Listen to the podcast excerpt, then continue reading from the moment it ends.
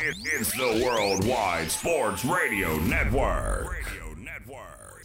Great moments are born from great opportunity. And that's what you have here. That's what you've earned here tonight. Forget about the crowd. It's the size of the school. Their fancy uniforms. And remember what got you here. If you put your effort and concentration into playing to your potential, to be the best that you can be, I don't care what the scoreboard says at the end of the game, in my book, we're going to be winners. On this team, we tear ourselves and everyone else around us to pieces for that inch. We claw with our fingernails for that inch because we know when we add up all those inches, that, that- that's gonna make the f***ing difference between winning and losing. It's down to the wire with, with, with Errol Marks and Speedy Petey Oh, Petey!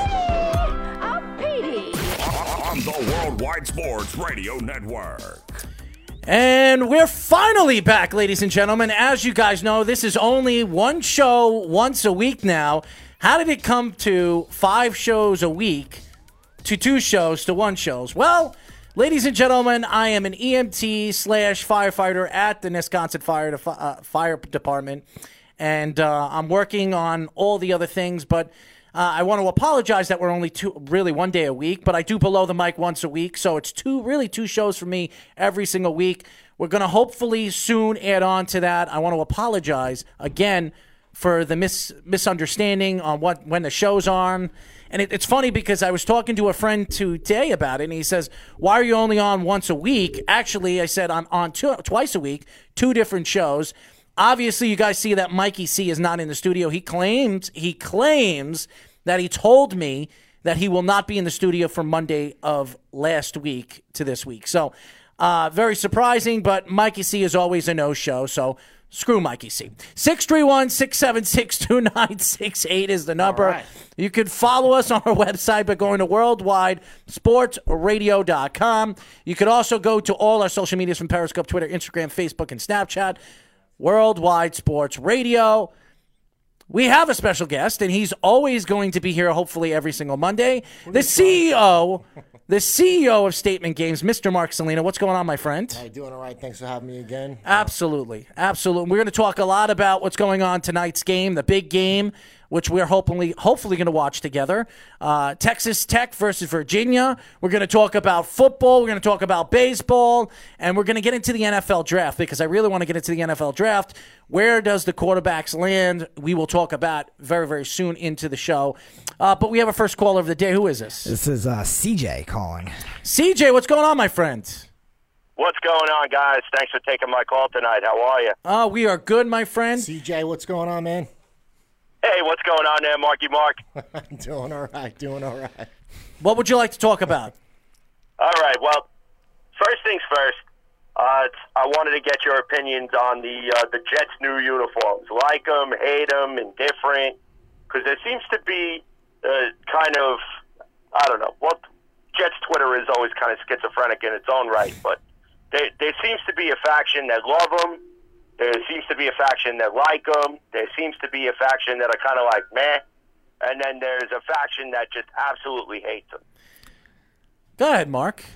I'm I'm kind of like in the boat of uh, of indifferent. I, I think the quarterback pretty much like said it best, in which, uh, hey, look, you know what? If if the product doesn't win on the field, the color of the uniforms are basically going to be irrelevant. Um, so I- I'm pretty much like in that camp.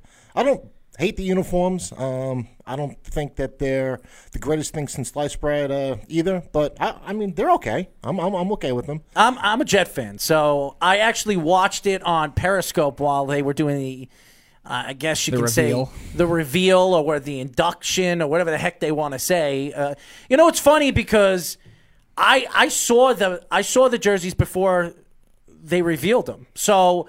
I actually like them. I like the white ones. I like the black ones. I'm not too fond of the green ones. And of course, Sam came out in the green one, so I, it didn't look good on him. But it's funny because they were interviewing Smooth was interviewing him after the introduction of the jerseys, and the the the thing that I really caught on was what Sam said. Sam said they're great jerseys, but if we don't win, it doesn't matter what the jerseys look like.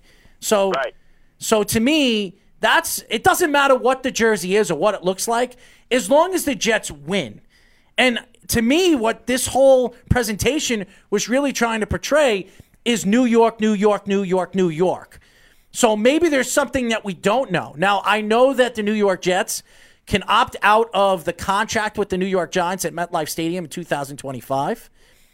And I know the Jets were talking with the, the Mets and the Wilpons on building a stadium right next to Citi Field, which is a lot of land over there that could be filled.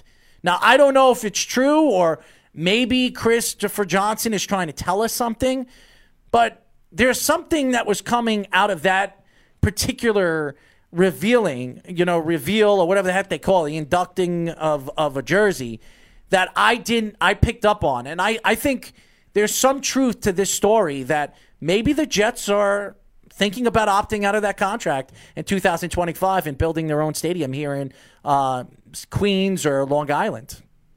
I think it's a real possibility because you know when the West Side uh, the the West Side Highway project fell through, that's really what Woody Johnson had his heart set on because he really wanted the Jets to be in the heart of Manhattan.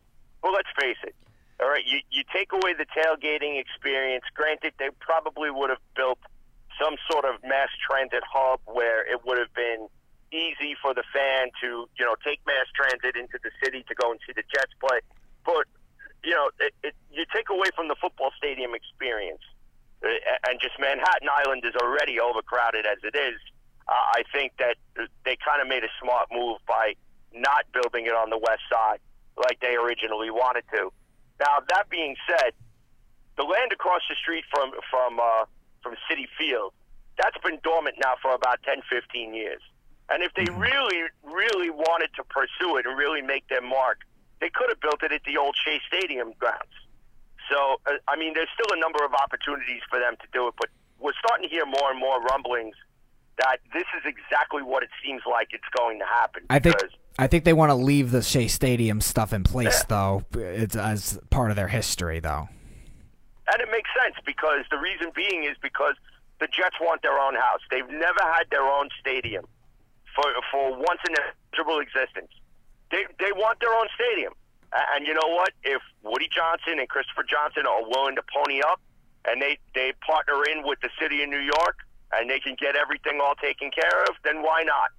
I think Why the- I think the story of what we saw, and I really that's what I caught on on that whole introduction of the jersey was everything they were promoting is New York, New York, New York. And to me, the the Jets are always going to be the little brother of the Giants.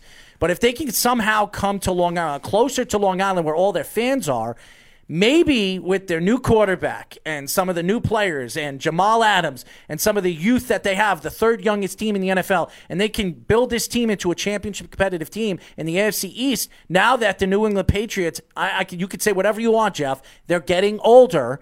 And their coach is 70 years old. Their quarterback's 42, gonna be 43 or what, however old he is. They're on their way out. This could be a very good shot for the Jets to take over the AFC East and be the team to beat in the AFC. So I think it makes a lot of sense on why the Jets were trying to promote New York. They had a guy singing a New York, New York song. You had everything was promoted New York, New York. And I love the jerseys because I'm an Eagle. I also like the Eagles. Uh, I'm a Jet fan, but I grew up a Donovan McNabb fan. It kind of looks like the Eagle jersey. It really does. Alan McNabb was playing. No, the I'm '80s ta- Eagles well, jersey. CJ, Yeah. CJ, let me uh, let me ask you this here because uh, obviously the Jets left. I I think it was what 81, 82 when they went from uh, from Shea to uh, partner up with the Giants over the Meadowlands. And wow, I mean, it's amazing how much time flies here. It's got to be six or seven years now again, in where they moved their practice facility from Long Island over into Florham Park. So they've already left New York twice. On a scale of one to ten, how much of a realistic opportunity do you think it is for the Jets to kind of pack up shop again for a third time here and come back to New York? Well, it's a very real possibility because, yeah, as as I stated earlier, you you could already tell that the Johnsons are just really sick and tired of sharing a stadium with the Giants, and the I Jets agree. have always had the Jets have always had to be in bed with the Giants in regards stadium wise because they never really had an owner who really wanted to put their foot down and to put an imprint on. That was something that Leon Hess, you know, never really bothered to do.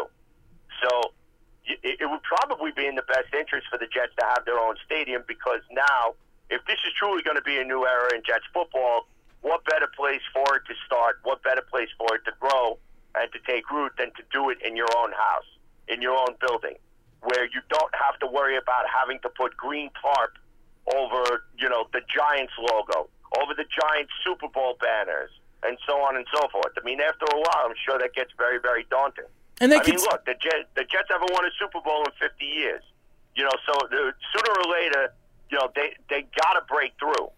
And with and like Earl said, you know, having the third youngest team in the NFL, the Jets are in a prime position to take a step forward. Now, here comes to my next question, Errol, and I'm going to put you on the spot. Mm-hmm. How much confidence do you have in Adam Gase and in Gregg Williams to coach this team to take the next step? Well, I like Adam Gase. I, I wasn't a big fan of the hire in the beginning until Gregg Williams came into the picture. They decided to keep their special teams coach, who was uh, uh, the Jets had one of the best special teams in all of football last year. They lost their kicker, they lost their punt returner, but nevertheless, I, I like the acquisition and bringing back an old kicker that was very successful with the Jets. And and I like what the Jets have done so far this offseason. Now, Adam Gase, his offensive style, his game is to use the running back on the outside, using using his running backs in the backfield. They have one of the most explosive running backs in all of football in Le'Veon Bell now. They're going to have to protect Sam a little bit better this year. Le'Veon's actually a good blocker for a guy his size. They're going to have to protect Sam this year for order for for Gase's offense to work with the New York Jets. I don't like their weapons on the outside. I, I still like Quincy Enunwa. He has to stay on the field. Robbie Anderson can't hold on to a ball. That's the problem with Robbie Anderson for for the last couple And of he's years. good for like three games, and then he's awful in all the rest. But and I and, and to me, I do like Crowder. I like Jamison Crowder. I think it was a great acquisition for them. He's young, he's talented. He might flourish in the Gase offense, especially what we've seen in in the Broncos. The Broncos had uh, when Gase was there, they had Wes Welker there. They it, they have weapons to work in the Gase offense. Gregg Williams, I have no problems with. I have no problems with the way he's going to scheme this. He said he's going to scheme it to a three-four off, a three-four defense At the start, but don't be surprised if it changes. He will transition it into somewhat of a four-three defense if they decide that, or Josh Allen falls to the Jets and they do decide to draft Josh Allen. He fits better in the three-four defense, so they might transition it more to a three-four defense. I'm not worried about Gregg Williams. I think their defense is going to be very explosive this year. Uh, I, I love C.J. Mosley. I think C.J. Mosley is going to help them uh, in protection and in the open field against good tight ends. He's very, very good at that. And Jamal Adams is going to flourish in his defense because he's going to be able to blitz. And you know what Gregg Williams likes to do? He likes to bring up his packages, his nickel packages, and blitzing the quarterback on all different sides of the ball. So I like Gregg Williams. Adam Gase. I don't know if he has enough weapons to fit his his offense, but all in all, if it wasn't going to be McCarthy, it was going to be Gase. I didn't like any of the other coaches, the Kingsburys of the world. I didn't like any of the the rookie coaches that the Jets were interviewing that made absolutely no sense to fit fit the Jets. Now Caldwell. I, I like Caldwell. He's been successful as head coach with Indianapolis. He was the offensive coordinator for the Baltimore uh, the Baltimore Ravens um, offense in the year they won a Super Bowl, and he also coached the Lions to a winning record. I Caldwell made sense if they weren't going to go with McCarthy or Gase. Was I upset at the hire? No, and I don't think Gase had the players that he needed around him to fit in Miami. And he didn't have his starting quarterback. And Tannehill, I don't believe Ryan Tannehill is a starting quarterback in the league, but I do believe that when Tannehill did play, he had a winning record with Adam Gase. So Adam Gase, when he had his starting quarterback, he was winning. And by the way, the two or three years he played the Jets, he beat the Jets. I think six out of the nine or six out of the eight times he played the Jets. So He did. so I, I think Adam Gase was the proper hire. Now let's see if this guy. I don't want to hear about the googly eyes and and and the guy. Nobody saw his Oh, eyes. Please, I'm so sick of uh, sick of hearing about his eyes and sick of the memes about his eyes. You know, Mm-hmm. it's just it's, It's a digital media Well, see, society. it's always going to be mocked. I think it's uh, I think it's pretty Oh, much on record dang. that you are uh, let's just kind of like say not a Bulls guy. So with the uh, coaches that they're out there, I mean, were you happy with the guy that you got? Well, to be honest with you, Gase wasn't my first hire. To be honest with you, the guy that I wanted, I, I wanted uh, John Harbaugh for head coach. Sure. Uh, because there was a lot of talk that you know he may have been departing uh, the Ravens because he still hadn't had a contract and he hadn't signed his contract. There was a lot of hemming and hawing going back and forth. Uh, and I was also hoping that we would have fired Mike Maccagnan and we would have uh, maybe gone after Louis Riddick from uh, ESPN. Uh, he's somebody who I would have liked to see in the Jets front office. Uh, he's somebody that's a, a great pro scout. He was kind of snubbed for the Giants job. Uh, I don't know why. Uh, Mark could probably tell you better than anybody else why he was snubbed. But you know, nevertheless, though, that was the package that I kind of had in mind as to kind of usher in this new era of Jets football, uh, having two good football minds, John Harbaugh, uh, Super Bowl cre- uh, Super Bowl win credibility, brings it to the table, but unfortunately that didn't happen. So now, Errol, my last question: God. Wh- What do you see the Jets doing with the number three pick? Do you sit tight or do you trade down? if you can get a guy that is going to be a, a massive pass rusher for your future, and you, you have Leonard Williams, he really hasn't developed into the player that a lot of Jet fans thought he was going to de- develop as because I think the scheme of the the defense of Todd Bowles didn't fit his style of game. You add a an edge rusher to that defense, something that the Jets haven't had since John Abraham. I think it will open up Leonard Williams, and I think Leonard Williams will be a better player. And I think if you remember Leonard Williams, I think his second year he had nine or eight sacks that year. He played very, very well, and that was because Muhammad Wilkerson and Sheldon Richardson was taking a lot of pressure off him. If you could bring an edge rusher like a Josh Allen uh, to this team, or even a Nick Bosa on the edge, and if these guys could stay healthy, which Josh Allen has proven to be st- to stay healthy. Nick Bosa is not the healthy type of guy, but either is his brother. But look how talented these guys are. I, I would stay put if I were the New York Jets and try to draft these guys because these guys are once in a generation type of players. And Von Miller, look what Von Miller did for the Broncos. He won them a Super Bowl. Look, look at all these great pass rushers. Aaron Donald. Why did the Rams get to the Super Bowl last year? Well, because Aaron, well, that and Aaron Donald dominated with uh, Ndamukong Suh in the middle of the field and got to the quarterback. Uh, look what he did to look what he did to Dak Prescott when they played Dak Prescott. And I also look at Khalil, Khalil Mack. Look what Khalil Mack did for the Chicago Bears. Chicago Bears were a subpar team at best. They added Khalil Mack to that defense. They were the best That- defense that's in football. Subpar. they were awful. yeah, But they're they had good linebackers. They had defense, right? They had some de- good defense, but their team wasn't that good. But you added Khalil Mack, and that transition and changed that team and the, the thought of that team throughout the season. It made, I believe, it helped their offense out too because it helped Mitch Trubisky really develop his skill. And I know a lot of people don't like him in the studio, but I think Mitch Trubisky is, is a fantastic quarterback, and I think he's going to prove himself again this year. That I can laugh at Matty Caps again that he's wrong about a quarterback. I, I think I'll tell you this right now.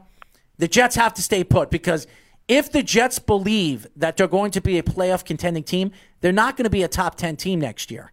So even though you can get a great player in the middle of the, the first round, I think to get a, a pass rusher of this magnitude, a Quincy Williams, I mean, a Quentin Williams, or uh, Nick Bosa, or a, a Josh Allen, you have to stay put and you got to draft one of these guys because to me, this can transition the Jets defense for the next 10 years if you added Josh Allen to this defense with all these young players, the Jamal Adams, the Marcus Mays, you have uh, now you have Trumaine Johnson. I think he's going to fit better in this defense than he did last year in Bowles' defense, and he won't mouth off to he won't mouth off to Williams because Williams will put him in his in his place. yeah, familiarity. And and the linebacking core. Look at what look at what Avery Williamson did last year in, in Bowles' defense, his crummy defense. Now you put him in a real defense with with guys like C.J. Mosley, and if they still have Darron Lee, Darron Lee, and the players that they have on the outside, and you add Josh Allen to that front that front that front seven that they have, the Jets are going to be a scary defensive team in that AFC East. So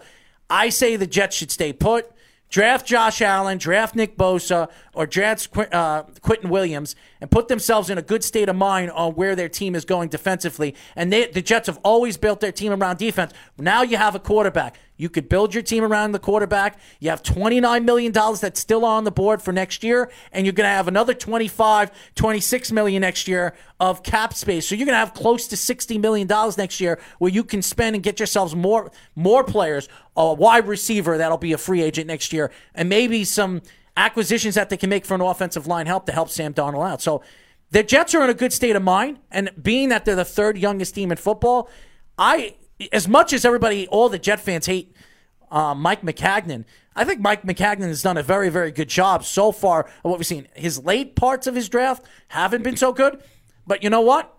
If they can find two or three guys in this year's draft out of six draft picks, they could put themselves in a good position to be a, a playoff contending team. They're not going to be a Super Bowl team. I believe that will be next year. They're going to be expected to be a Super Bowl contending team next year. One more year, uh, one more year on Belichick's uh, lifespan as a coach, and one more year left on Tom Brady's lifespan And it's as a also quarterback. and it's also another year for Le'Veon Bell to kind of get back into football shape as well. He'll be back getting the Oh, that I have. No, I'm not worried about Le'Veon Bell this year. Le'Veon Bell's going to run Right, all over the AFC. Regardless of if if he's back to the form of the same running back or not, right away he will be in year two. So I, I think the Jets are in a good state of mind. They need to add another one or two offensive weapons. Jamison Crowder's a good addition. Le'Veon Bell's a good addition. You need a number one wide receiver, and if you're not going to draft one this year, uh, you you wait for one next year in a draft, or you get an AJ Green that'll be available next year, or one of these other wide receivers, maybe Amari Cooper, who still hasn't signed with the Cowboys. Maybe you go after Amari Cooper for a cheaper cheaper price. You go after somebody that you know will be your your your number one guy. So, uh, and the Jets have a good quarterback, man. This guy is going to be great. I, I if you listen to all the quarterbacks, Steve Young, you listen to Tony Romo. You listen to Boomer Esiason. These are three quarterbacks that have been very successful in the NFL. One of them that's a Hall of Famer, one of them that won an MVP, and one of them that has is probably one of the best analysts, if not the best analyst in football now. And they have all said that this kid is going to be an outstanding quarterback and he's going to be an elite quarterback in the league. When you hear that from guys of that magnitude, obviously you know that they know what they're talking about and what they see in video and tape. So I'm very excited to see what the Jets are going to do this year in the, their scheme of offense and their defense. All right. I appreciate you guys taking my call Hey, tonight. Thank hey you CJ, again. one more thing here. So uh, basically, because you're, you're obviously a big Jet fan and uh, do a pretty good job covering the Jets. Yeah, we're gonna get him on our show. I was We'll get him hopeful, on our uh, network. You know, Yeah. uh, Errol doesn't mind me kind of like saying this, but uh, yeah, you can just kind of like tell people just a little bit more about the Jets Factor podcast and where they can find you. Yeah, absolutely.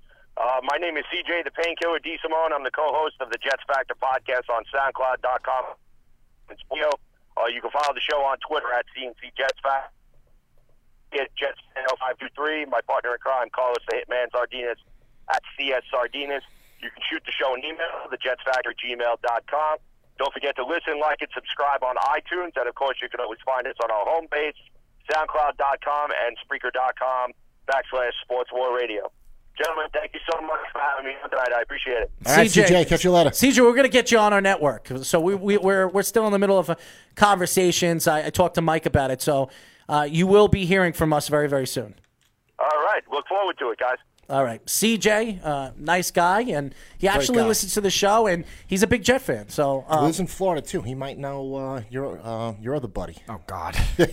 oh God. Jeff. Jeff is great. I, I, he was We all gotta- we he was get- all over we, third and we long. Gotta, we got to get Jeff and CJ together. Oh, a God. Patriots fan and a Jet fan. I'm sure That we'll wouldn't- some- that wouldn't be fun to some listen some to. great, colorful conversations. Uh, well, let's go to a quick break. When we come back, we'll get into the national championship game. We'll get into obviously what's going on with the Yankees, the Mets, and all around the major leagues. Uh, by the way, Severino now is going to be getting his shoulder MRI'd again.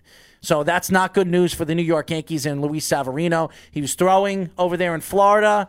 Uh, he's getting another MRI. So if if you're hearing that, you know what that means. He might be on he might be on the shelf for the rest of the season. So that's not good. That's not a good uh, story for the New York Yankees.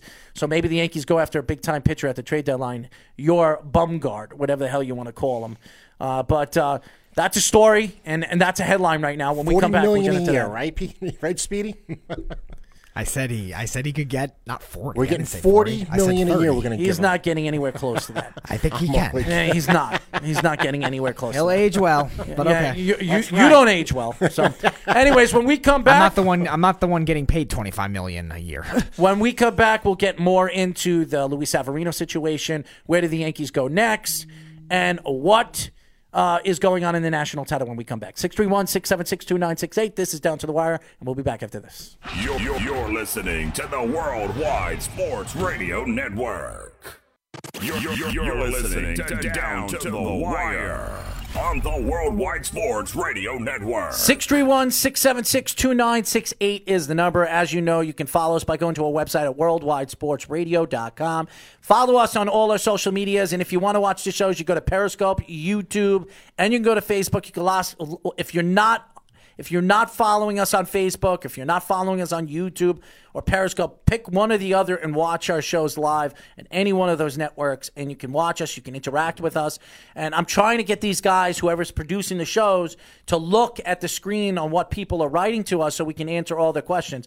All the producers will be doing that in the next week or so. So uh, I, I know I've had text messages from people and um, messages sent throughout social media asking me why hasn't anybody answered any of our questions on the messenger. So we will be doing that. I want to apologize to all the fans that uh, have written to us on different aspects of our shows, and we didn't answer to any of the questions. So uh, we will be doing that in the next week to follow. But uh, I want to get into the national title game. Texas Tech, which is a very, this has been a very surprising Final Four, a Yeah. Sweet 16, Elite Eight. This is probably one of the best tournaments I've seen in a very, very long time because there's no Duke, North Carolina, Kentucky, any of the big schools really in the championship game. I mean, Virginia's there, but Virginia's never played in a national title game. So, so this is a first time for Texas Tech, and this is a first time for Virginia. So whoever wins this championship, this will be a first championship national championship for one of these schools. Now, the stories were coming out in Texas Tech that the next two days, all classes are canceled. Yep. Which is very inter- interesting because after Texas Tech got into this game, there were cars flipped over. There was so much going on. They were lighting. Uh, they were lighting pits in the middle of the road. Uh, there was just so much craziness going on in Texas. And as you know, Texas is is a football state. It's a football state. It's not a basketball state. Now, there are a couple of good basketball programs in the state of Texas, but none of them, besides Texas, are real big time programs. So the fact that Texas Tech is in the championship game, which nobody would have expected in the national, going to the national title, and Virginia, which a lot of people pick Virginia to go to national title, but they were very, very lucky in their last two games to get where they are, especially against um, Purdue. Ver- Purdue, and and the last game that they played, Auburn, yeah. Auburn. So. Uh, it was all about uh, a three point shot. So Which was just a good call, but to me, looking at this national title game, these are two of the best defensive teams in the country, if not one and two in the country. I think they were one and three. I think. uh, Yeah. I, I think they're one and two, and I, I think Texas Tech is a better defensive, all around defensive team in this tournament than Virginia. Well, it's two different styles of play. Virginia is a very perimeter defense oriented team. Texas Tech, while they are, are good at guarding the perimeter, they're more aggressive. They get steals, they get blocks, uh, all that, and they'll turn it into transition points. So two very different styles there, but two very effective defenses. And going back to what you were saying earlier, it's kind of weird the setup that it is. Normally, these extreme defensive teams and like average to below average offensive teams, they don't usually succeed well in the tournament. And we've seen now we see two of them in the finals. Yeah, you want to know something? And I've been saying this over and over again. Not in basketball, but in most sports, defense wins championships. And in, right, but usually in basketball, you need some level of offense. And then you want to know something? They've played offensively pretty well, especially in the big game. When they needed to hit their shot, Texas Tech hit their shot. When Virginia needed to hit a shot and they needed to go crazy in the fourth quarter, the way they did in Purdue, they were hitting shots all over all over the court. So. Mm-hmm. They can. They have offensive weapons, and Texas Tech really came out. Their coach came out yesterday saying that we have weapons. We have five to six weapons that we can use in this game. The question is, are they going to depend on their two big weapons?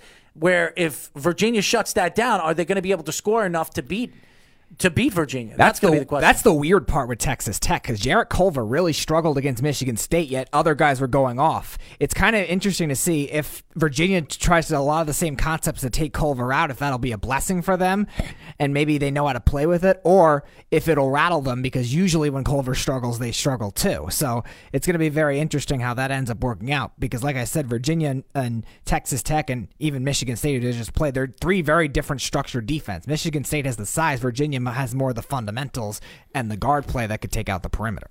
So I, I'm very intrigued and very interested to see this national title game. I know a lot of people are talking about it. Is it something that you're gonna you're you're like you're you're gonna see the next big superstar NBA player on any of these teams? No, you're not.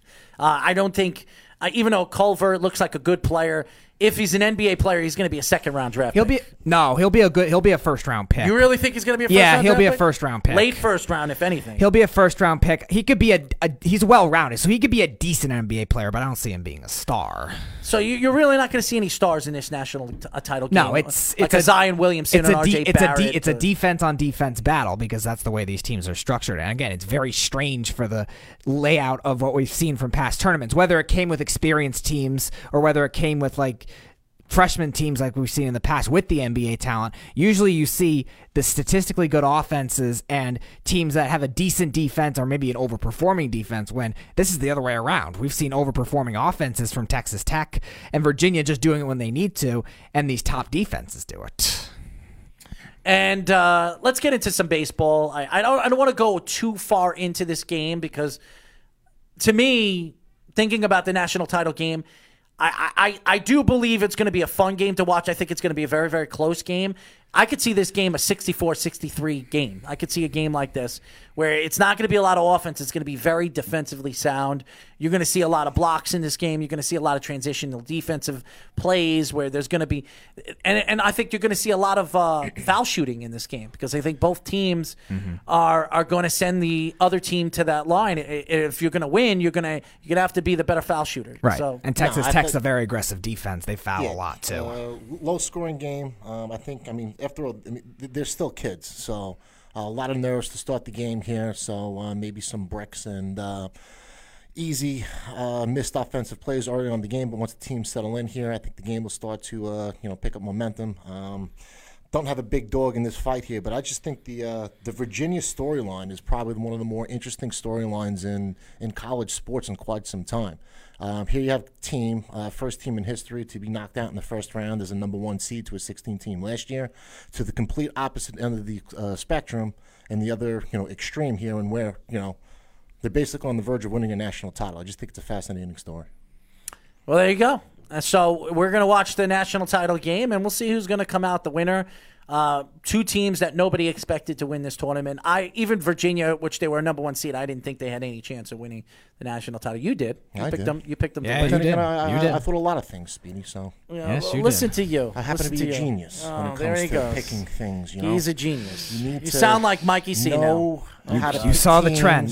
how to dance. You and Mike should do a show together. But You you, should didn't want to listen to me. Yeah. But no, No, I don't want to saw the listen. trend. Maybe, I'll give you maybe credit. next time. I, I don't want to you'll listen to you because, uh, you know, I listen to Mike and you two sitting next to each other. You two, uh, like, the, instead of the three Stooges, you have the two Stooges. Oh my God, both of them, and they wear the same type of hats too. It's it's pretty funny actually. Anyways, uh, remember 631-676-2968. I'd like to thank CJ for calling the show. If you guys want to call the show, you're more than welcome to call the show. Now I want to get into some baseball and uh, story coming out that Luis Severino is not returning that they're sending him in for more tests. A little bit of the story: Houston, Luis uh, Luis Severino is headed back to New York to have an MRI on his right shoulder. Manager Aaron Boone revealed before the opener with the Astros at Minute Maid Park on Monday. The right-hander did didn't feel great today, Boone said, and the Yankees are sending him home to meet with Dr. Chris Ahmad for further evaluation. Which means, ladies and gentlemen, more than likely, Luis Severino is going to be sent on the IR, IR, which I believe that was going to happen, and he will be out for the rest of the season. So, all you Yankee fans that thought you were going to see Luis Severino, and I'm a Yankee fan, everybody thought that Luis Severino was coming back. I do not believe you're going to see Luis Severino this year. I really don't. I think he's going to, the Yankees are going to shut him down. They're going to put him through surgery. He'll be out for about six to seven months. You will not see him till next year. I think, and I- believe, and, and, and believe it or not, I believe that this injury was entailed before that contract even happened. I think the Yankees knew something about this, the shoulder injury. All of a sudden, the shoulder injury happens right after the contract was signed, a week after the contract would was signed. him a contract? Well, pretty simple. They got a deal on the contract. The Yankees got four years with a fifth year option worth about forty million dollars to one of the best, one of the top, about the injury. I'm not, I- one of the top ten pitchers in baseball. So you look at that He's situation. not the- going to pitch a year, so you're going to sign him to a uh, uh, seven-year contract. no, five year contract, Five-year four contract? four year contract with a fifth year option. Absolutely. And one of the years just burned. If Yep. you knew it, if you believe that, I believe it's true. They got they got one of the best pitchers in baseball for a cheap, almost ten or ten or eleven million dollars cheaper. That if the Yankees waited for arbitration, he probably would. arm surgery. Yeah, no, he needs shoulder surgery. I'm sorry, mm, same. You know what I mean. He'll be fine. He'll be fine. It's right, a if you say so. it's a shoulder surgery. so. It's a shoulder surgery that pitchers have come back from and have done very very well. I'm not worried about Luis Severino. plus, yeah, it's not said that he's completely out. Let's see what these guys say here, but it's not really looking too good. I think he's done. He threw a, uh, two days ago. He threw 130 feet, and he said he felt um, he felt a little pain over there. So he's been out for almost a month now. So uh, he hasn't thrown in spring training. This happened right after, right before spring training was over. You're you're in you're in the second week of April. So he's been out almost a month, and he hasn't really seen any any you know, he got cortisone. I'm sure he got cortisone shots. He's not feeling very very good. So if this story is true, Luis Severino is probably out for the rest of the season. I, I really believe it. Uh, a, second MRI in less than three weeks. That's not a good sign. So. Uh, bringing Gio Gonzalez, you will see Gio Gonzalez get called up probably in a week or so. Uh, that was a um, that was kind of a, a piece that the Yankees wanted to add just in case this was going to happen. And don't be so surprised if the Yankees go after a big name pitcher that will probably be available, aka Bumgarner, which uh, Yankee fans and even Speedy Petey is sitting here like drooling about. Uh, as a Yankee fan, Well, I, I Well, I'm not a something like Yankees fan, happened. but That's I think it would be a great until- move for them if that's what they're that's what they're targeting. You got some time before something like that happens, and the season just started. So uh, yeah, the season just started, but you you realize how fast the season goes. Yeah, it it goes, but you also Look, have to look, have the- another willing participant. There's already 10 give it like games. that piece. Yeah, 10 games yeah, already it's- have- have already pieces, happened. If something like that happens, it's not going to happen until say you know at least you know June, July. Right, they're going to play not- it out not- and not see in how other guys do. Because if other guys They're still gonna- that stretch, they're then still- they might not How many to. Speedy baseball is be- trades do you see take place in April? No, no. But here's the thing: the the trade deadline is now in July. Okay, Correct, yeah. And there is no waiver wire, so the Yankees are going to be looking. No, I think that's enforced next year. That's an I don't No, that's enforced this this year. Are you sure? Yes, That's an I'm interesting 110. I thought they- So when do you think teams start making baseball trades? Because it's obviously going to happen a little bit earlier. Usually late May. this year than it has in years Mo- past. most qu- trades with quality players are usually deadline start actually like means late it's the May. trade deadline. There's no more trades taking Right. place once players clear waiver- waivers and things yeah. like that. There's no more of that stuff, which I never really understood to begin with. So I actually, I don't know. It's be interesting to see when trades and deals start really coming together. I think you're going to and, see uh, trades a lot earlier than usual, especially Well, knowing that there's no, have to be, yeah. especially when there's no waiver wire now. So, and I think baseball understands that they don't want to give any team an advantage. Where look, Astros got Verlander at the end of the season two years ago and helped them win, helped them win a World Series. You know, It it- like maybe like the last week of August when that. It was place. the last hour of that Yeah. wa- of that waiver deadline. you know, the Yankees I think added J. A. Happ off Right. of waivers. It was. you I think the Verlander deal think it was, was. literally. uh, was it the Yes. same time frame? Yes. It was J- literally like it the was- last day. I don't know if Happ was that early, but he it was he was in the late. waiver process. was in the waiver Verlander's was process. literally like the last hour. I think it was like eleven forty two or They were something. worried about getting PM. that- They the added him paperwork at a in. midnight midnight deadline.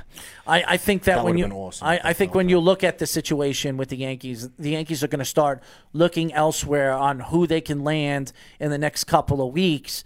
If Severino is going to be shelved for the season, I believe he is. I, I've been saying this when I heard this story. When you hear shoulder problems and shoulder pain, usually means it's a tear in his rotator cuff, which means surgery. Now, a surgery of a torn rotator cuff is not career ending. It's not where he's not going to be able to throw hard again. I, I think that it's better off that the Yankees sit him out and shelf him this year They'll still be able to make a run. They're going to have to add a pitcher, and I think the Yankees will. They have. Let, us see what happens first. Let's not hit the. I'm telling you, panic Severino. Well, it's not, it's not it's not a matter of the panic button. It's a matter of two if- MRIs in two in almost three weeks. That's not a good sign. It's not a good sign, but it's not gloom Mark, and doom either. Mark. Usually, when you get Well, for two the MRIs player, for the player, it could be, but he's talking about for the season. I guess it'll depend on how the other guys. If somebody overperforms, then they might not need to trade for as big of a pitcher. Speaking of the Yankees, uh, all the Yankee fans that were going to jump off a bridge over last week, uh, I think Yankee fans can now uh, yeah, the sit World back. Series is back on. Yeah, sit back. We're back on. Sit back Aw, and It was a nice run, Orioles Yeah. Mariners ALCS. Yes, Uh, I, I think uh, I think Yankee fans need to need to sit down and and, The and world is right again. and relax. And what you saw with the Yankees, the Yankees bats are getting healthier, and the Yankees bats are getting more.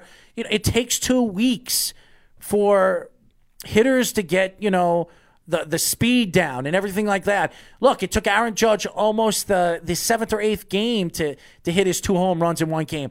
Gary Sanchez, which I told everybody was going to have a breakout season, especially the season that he has, he already has six home runs. He's second in the league in home runs. This guy's going to hit 30 home runs this year. So all the Yankee fans that said we need to trade uh, Sanchez for JT Realmuto, uh, JT Realmuto is having a good season, but is he going to hit 30 home runs this year? Probably not. And uh, Gary Sanchez is a guy that can hit you 35, 40 home runs at the catcher position and can give you If he plays enough. Yes, uh, can give you if he plays 130 games, he's going to hit that. Right. But And- that's hard to do for a catcher, though. I, I think he'll be fine. And I'll tell you this right now: he already has six home runs, Speedy. Six. Last year he had 18. No, I'm not denying the talent. I'm talking about the, the usage. Uh, to me, well, he I, in I, one I- day, so- yes, he had three in one day, and he already has six home runs. And and, and the guy is second in the league in home runs right away, just in, in two games. He, and, and, and here's another Gleyber Torres. All the Yankee fans saying, "Oh, Gleyber Torres is is overrated." Oh yeah, he's, he's so overrated. That's your boy. He's so Don't- overrated. Don't, Uh, come, don't come oh, at Errol with he that. just he just has uh he just has three home runs in two games, and he has what ten RBIs in two games. Gleyber Torres is going to be a big part of this offense, especially now that M- Miguel Andujar could be out for the season as well, because he has a torn labrum. And, and and I'll tell you this right now, and I told this to a Yankee fan yesterday when I went to the mall uh, later in the day yesterday. I was at Steiner Sports. I was at Steiner Sports yesterday. What's wrong with you? I was at Amazon.com, man.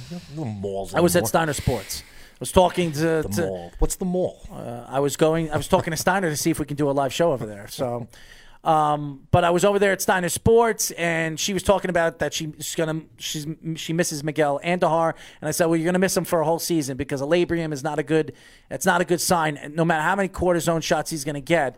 A labrium means he's out, he's shelved, just like Conforto, and it usually takes a year and a half for for that shoulder to get right again. It took Conforto almost the whole season last year. Taking year. all these medical courses now. Now that you're working for the fire department, No, I'm just telling you, a labrium is uh, a Doctor terrible. Andrews has nothing on you now. You're right. He Probably doesn't.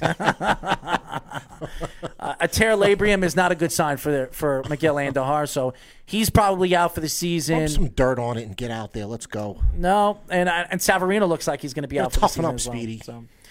Anyways, That's what you have to do. uh, all the Yankee fans that thought that they were going to fall apart, uh, you're wrong. And Clint Frazier, by the way, you could say you could say what, whatever you want about Clint Frazier. Clint Frazier is showing you guys why he was a top prospect in the Cleveland Indians farm system and why the Yankees made that trade, trading Miller and bringing him. And and I'll tell you this: Clint Frazier is the future left fielder for the New York Yankees. He is absolutely the future left fielder for the New York Yankees because Giancarlo Stanton, as his as he gets older, he will be the the the lonesome DH. He's only going to play like 50, 60 games in the outfield. Clint Frazier is a future left fielder for the New York Yankees. If he can stay healthy and stay away from the concussions, the kid's got all the tools to be a great player. so you think he's officially out of any trade package? I don't think he's anything. I don't think any of the Yankees on this team right now, this roster right now, is in trade talks for any team. I think the Yankees have a good farm system. They called up that kid Estrada, who is uh, taking uh, taking over for Tulowitzki. He's a top prospect for the Yankees. I think he's in the top twenty for the Yankees prospects. The Yankees got a lot of good pitching prospects, a lot of them. I think their top ten prospects, eight of them are pitchers. So if When some of these guys coming back, what do we got here? Giancarlo Stanton will probably be back in a probably the beginning, the end of April, beginning of May. Um, I do not see. I do not see um, Miguel Andujar? Andahar coming back. I don't see Okay. Severino coming back. What about Cease? CC will be back in a week. That's what I'm Okay. hearing. Who else we got? Um, uh, Betances looks like he's throwing the ball pretty well right Okay. now. Aaron Hicks. Aaron Hicks will be. Aaron Hicks is not even having baseball. He's not even. He's not in So baseball he's not back in form. April. I don't think he's back until May, mid May. Okay.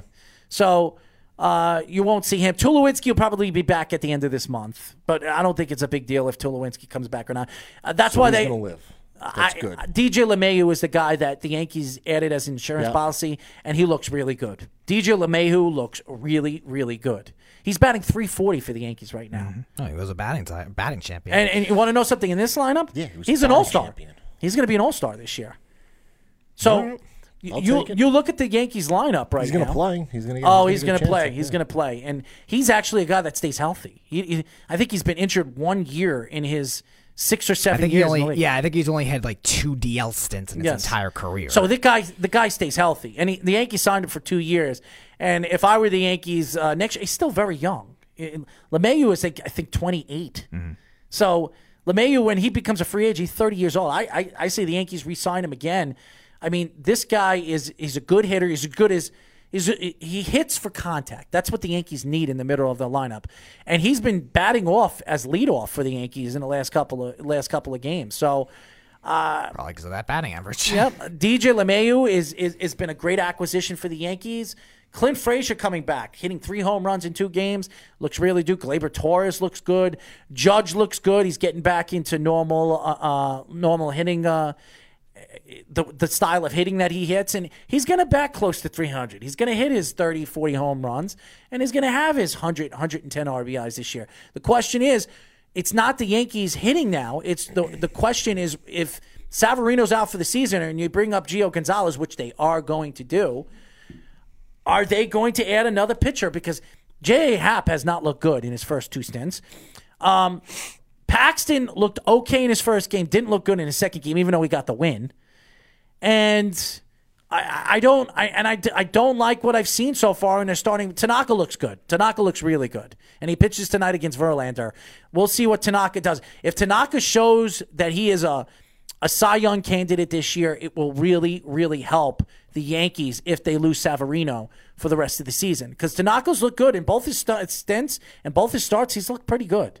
So uh, if Tanaka could stay healthy this year and he pitches to his ability and he wins, and he pitches better on the road Yep. too, because that's always been his problem. and, and he's going to be pitching against Verlander in Houston tonight. If he could beat Verlander in Houston, well, it puts himself in a situation, puts the Yankees in a situation where they have their number one, Paxton's your number two.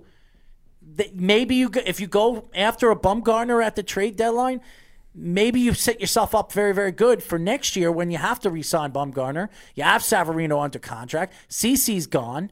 And you have J.A. Happ for another two years, and, and, and you have your your pitching. Tanaka's going to be a free agent next year too. So, uh, is it, Tanaka's a free agent next year or the year after? I thought it was the. when did he come in? 2014. But I don't know. Yeah, because he was obviously the Ja- uh, No, he has one more year after this year. He has one more year after this year. So this would be his fifth year of his contract. Yeah, I think he has one more. He has one more year. So uh, the Yankees are going to have to look at a, a big time pitcher, even though Severino. You don't know when Sever if, if Severino does come back or he doesn't come back this year. That surgery, it's extensive. He, he might not be hundred percent until the middle of next season. So uh, you tearing you're tearing your labor, uh, not the labor. You tearing your your. What is it? Um, a rotator cuff? That's what I think it is. It's a tear, a little tear in his rotator cuff.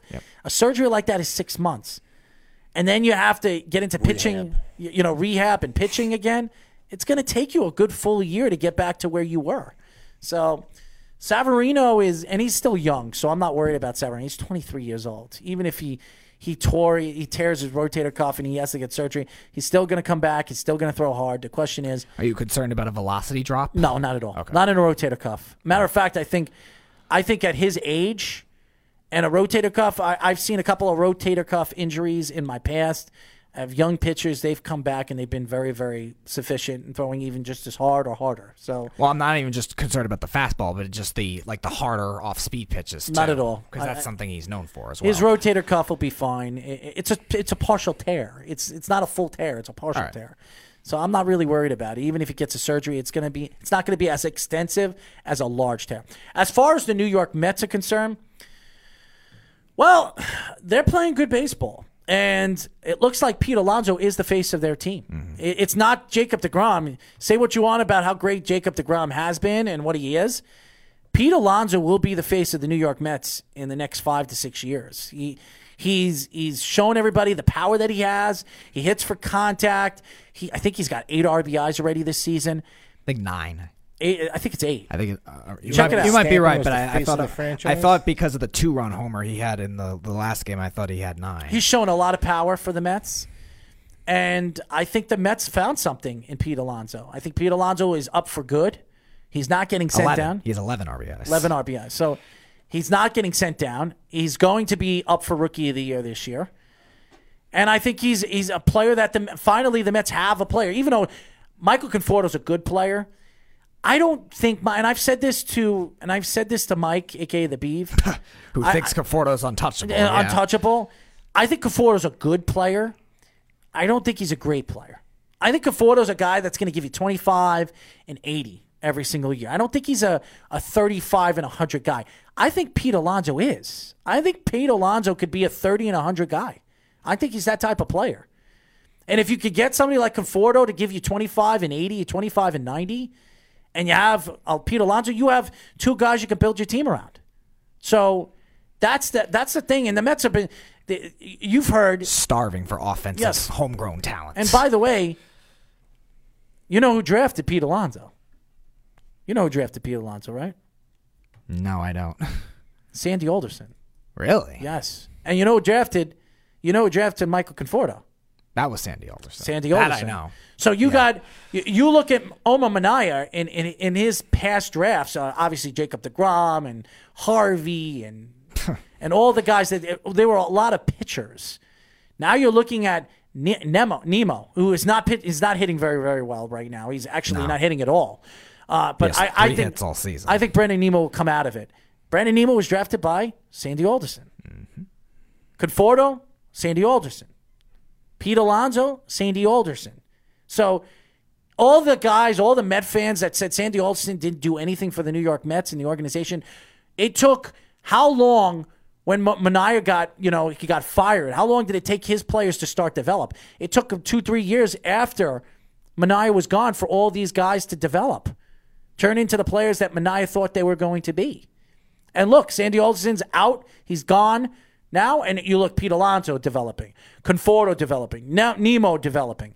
All these guys that, and by the way, Noah Syndergaard was a guy that he traded for. Sandy Alderson traded for. Yep, Ferrari Dickey. So you look at all the players that he has added to this uh, this team. Sandy Alderson didn't do all that bad for the New York Mets in the organization. So all you Met fans that take shots at Sandy Alderson that he's a terrible GM and he didn't do anything for the Mets, think again.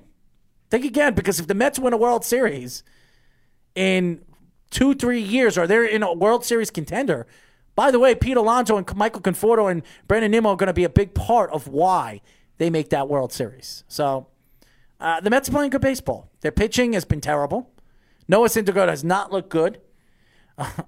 Uh, Wheeler has looked terrible in his first two rough starts. start yesterday. And I think Wheeler's a second second half pitcher. I really do. I would think hope. I think he's a second second half pitcher. And Jacob DeGrom is doing what Jacob DeGrom does, and they're just they're pitching. Mike might be right. Mike, I, I can't believe I'm saying this. Mike might be right about the Mets pitching staff. They're they're they're a top heavy pitching staff that has one top pitcher, and the rest of them are not big time game winning championship competitive pitchers. So that that you know Mike might be right about that. He's not right about a lot of things, but he might be right about that. I, I, I see so far what I've seen with the New York Mets is they're they're just their pitching staff and their bullpen has looked pretty good. Their their bullpen has looked pretty good. The Mets Besides yesterday's game, yeah. they've looked good.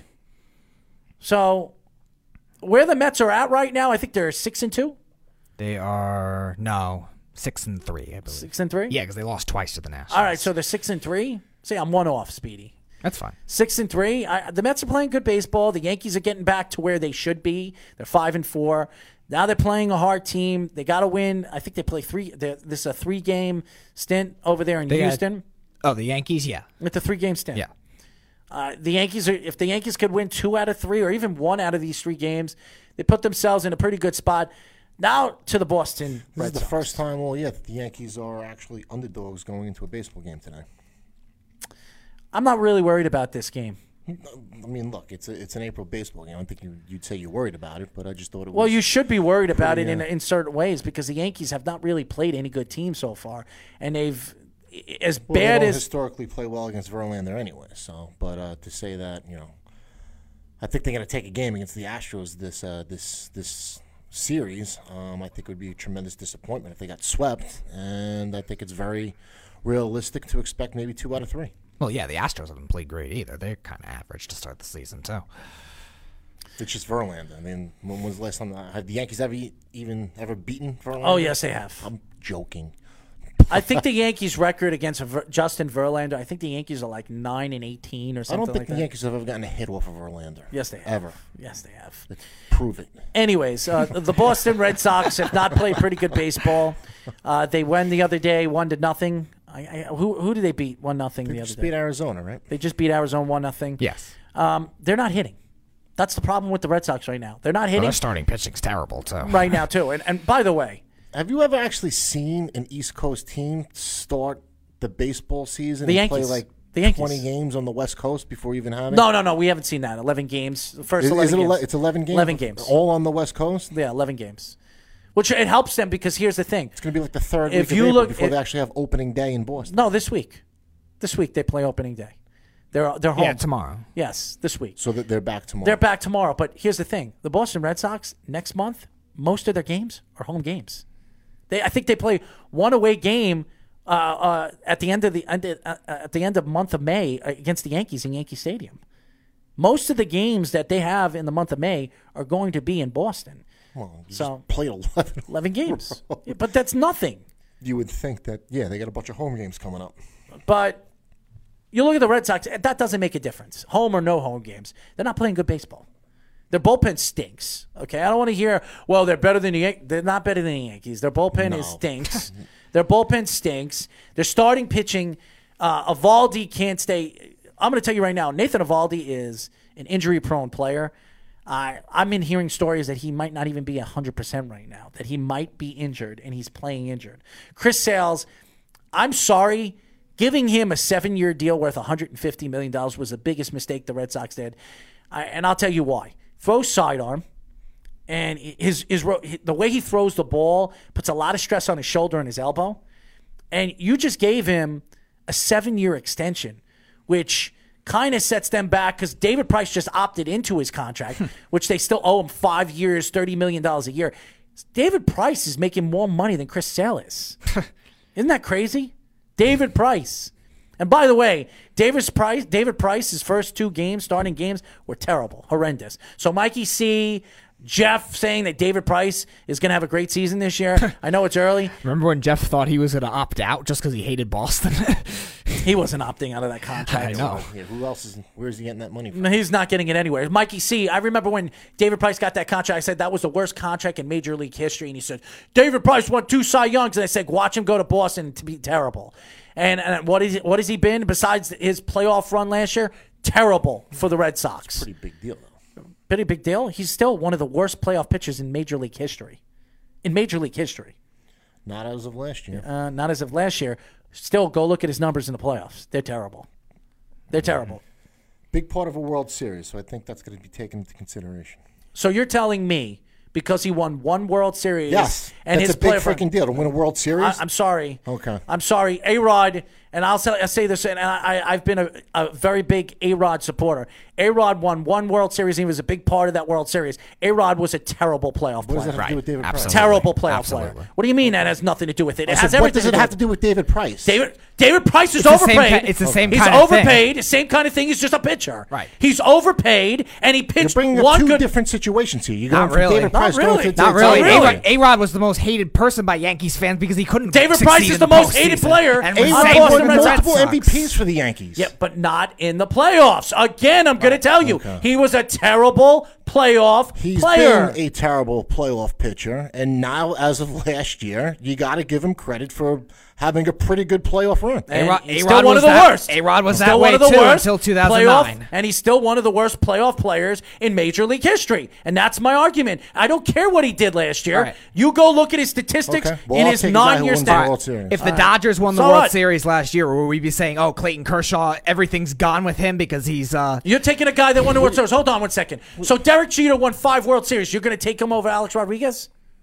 No. Oh, oh, oh you, you, you're oxymoron No, right I mean, there. how is That's it an oxymoron. oxymoron? You, you, you, I'll take. You both say you take the guy- you I take mean, the guy with the World Series. It's not about taking one over the other. I'm telling you they're the same the type of player. yes, they'll take Derek I'm telling In- you they're the the same type of player. They're the same type of player. One's a pitcher, one's an offensive player. Both of them were terrible in the playoffs. Both of them had everything to do with their all- their winning a, a title, and both of them traditionally were terrible had a playoff pretty players. good run in the last World Series that the Yankees won. and he was a terrible playoff player. And he won't be remembered as a playoff player. He'll be remembered as a regular season player, just like David Price. Okay. And he's overpaid, way overpaid for what he has done. He was not great in Seattle either in the playoffs when he was there. No. So, yeah, there's a lot more negatives for him than positives, and right now that's the same thing with I David never said that he wasn't. There wasn't negatives. I'm just saying that he deserves credit for the run that he had last year. Uh, I'm, I'm not going And to there's give a him. big difference between. I, you're, so he you're telling was a so you're telling me because and as of last year, so you're not. so right, you're but t- whether you think it overshadows or not is is, Winning is a World irrelevant. Series is a big deal. It is, but it's a big deal. it's That's not why one player that won it. game here. It wasn't one player that won it. right, but it's the same kind He of. wasn't deal. MVP. Big reason as Was to he the why they MVP? won the. He Was was. he the MVP? He was a big reason. Was he the MVP? What you're not answering my question. But he wasn't the MVP. I, I don't care what he was or what he wasn't. He was a big reason as to why they won a World Series. He wasn't the only What is- reason. so, so because he wasn't Alex the MVP, Rodriguez- because he wasn't the MVP, Alex he Rodriguez- had nothing Regardless, to do with it's winning a still World the same Series. sample It makes size, absolutely though. zero sense. It's still s- the Really? same sample It- size zero, as A-Rod. zero though. sense. Did he have a good World Series? Did he have a good playoffs? Was he the MVP? That's your question back to me. You The said answer he is yes. Yeah, you're, you're talking about a guy that's My- getting overpaid thirty million dollars more than Chris Sales, who's a better pitcher than he is, and it was a big part of why they won the Your World Series comment too. was is that he was a horrible postseason. p- He's pitcher. horrible. And I said, Worst. as of last year, he's not. And you're jumping down my As throat. of last year, he's still a horrible playoff As pitcher. of last year, my opinion Still horrible. is that he's that Go look at- that go look not- at his I'm not looking at numbers. numbers. I don't. I don't, I don't care about like numbers. I'm going off of what I went last year. It's horrible. You want to look at numbers and present me with facts and things like that. That's Facts fine. are $30 His- million The facts He's getting are paid more than he Chris had Sales. a pretty good So did Chris Sale. postseason So did Chris Sale. last year. So did Chris Sale. Uh, I don't care about So- Chris Sale. I I, don't do. care about I Jeter. do. don't care about the question or the point was was that he is a horrible postseason pitcher. He is. And my response was, as of last year, you can't say that anymore. Still horrible. You want to be He's still horrible. That's fine. He's still horrible. Well, Numbers show that he's horrible. this year. Okay, we'll see what he does this year. I don't even think they're making the playoffs this year. I hope they don't. They're not going to. And I, I'm telling you right now, I think Tampa's going to win the wild card He- in the he division. is historically not a good playoff pitcher. He is historically not last year. He's historically not a good big game pitcher. Okay, big game pitcher, and you're paying him. Pitch- pitch- you're some paying him. pitch- some pretty you're big games last year. You're paying him more than Chris Sale, who was a big part of their championship win, and he's a better pitcher, a way better all around pitcher than David Price. You're missing the point. No, I'm not missing the point. You're No, comparing Sale to Price when the point was that Price is a horrible postseason pitcher. He is a horrible postseason pitcher. And the point that I just made, which I'm correct on, is that he didn't do too bad last year. And my point that I'm not, I'm not, um, I'm not discorrect on is his career. He's a terrible playoff pitcher. Terrible. Was Worst. he was he Worst. terrible last year in the playoffs? It doesn't matter. That's What do you mean year. it doesn't matter? That's It was one playoff year. games. One out of eight. Okay, okay. One out of eight. So okay, One so- out of eight. So if you go to the playoffs eight times and you win a World Series, that's good. it's not good, but we're not talking about David Price going to the Hall of Fame or anything like that. Yeah, anyway.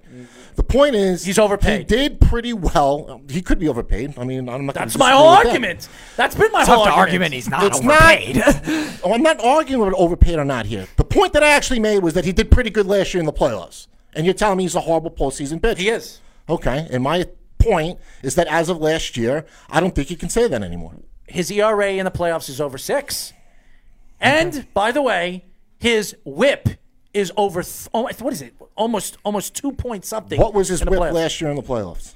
That's last year. Okay. Talking about his career. So he did, he did pretty good in the playoffs. Yes, yeah. Yeah, all right. So Not he's great. pitched a couple of. He did all right. He did okay. He did all right. He did I all thought. He did pretty good. I think his record in the playoffs last year was what three and three and two, uh, three and Did one. pretty well against the Yankees. I Postseason pitching, he was. Won two games in the World Series. He has He a career well against the ERA. Yankees? He had a He career didn't pitch ERA. well against the Yankees. He has a career Not in ERA of four point six two. He was horrible against the Yankees. Had Last one year. awful start. Yes, last year. Yes. Then he had a three point three eight ERA against the Astros. Didn't he start Game Five? And then one point nine Yeah, eight he against terrible the Red Sox. against the yes, he did well in Game Five against Houston Yes. against Verlander. You're He right. He did about terrible that. against the no. Yankees. But his Didn't career he pitch postseason- Game five against the Yankees. No, the Yankees No. didn't play in a game. You got to five. win against the Yankees. The right? Yankees didn't play No, in a he game didn't. five. No, he didn't. He did not get a win. the Yankees the didn't play in a game five. They lost three to one. Right. He didn't. He didn't. He lost the only That's game right. he It was- pitched uh, against the that's- Yankees. I'm sorry.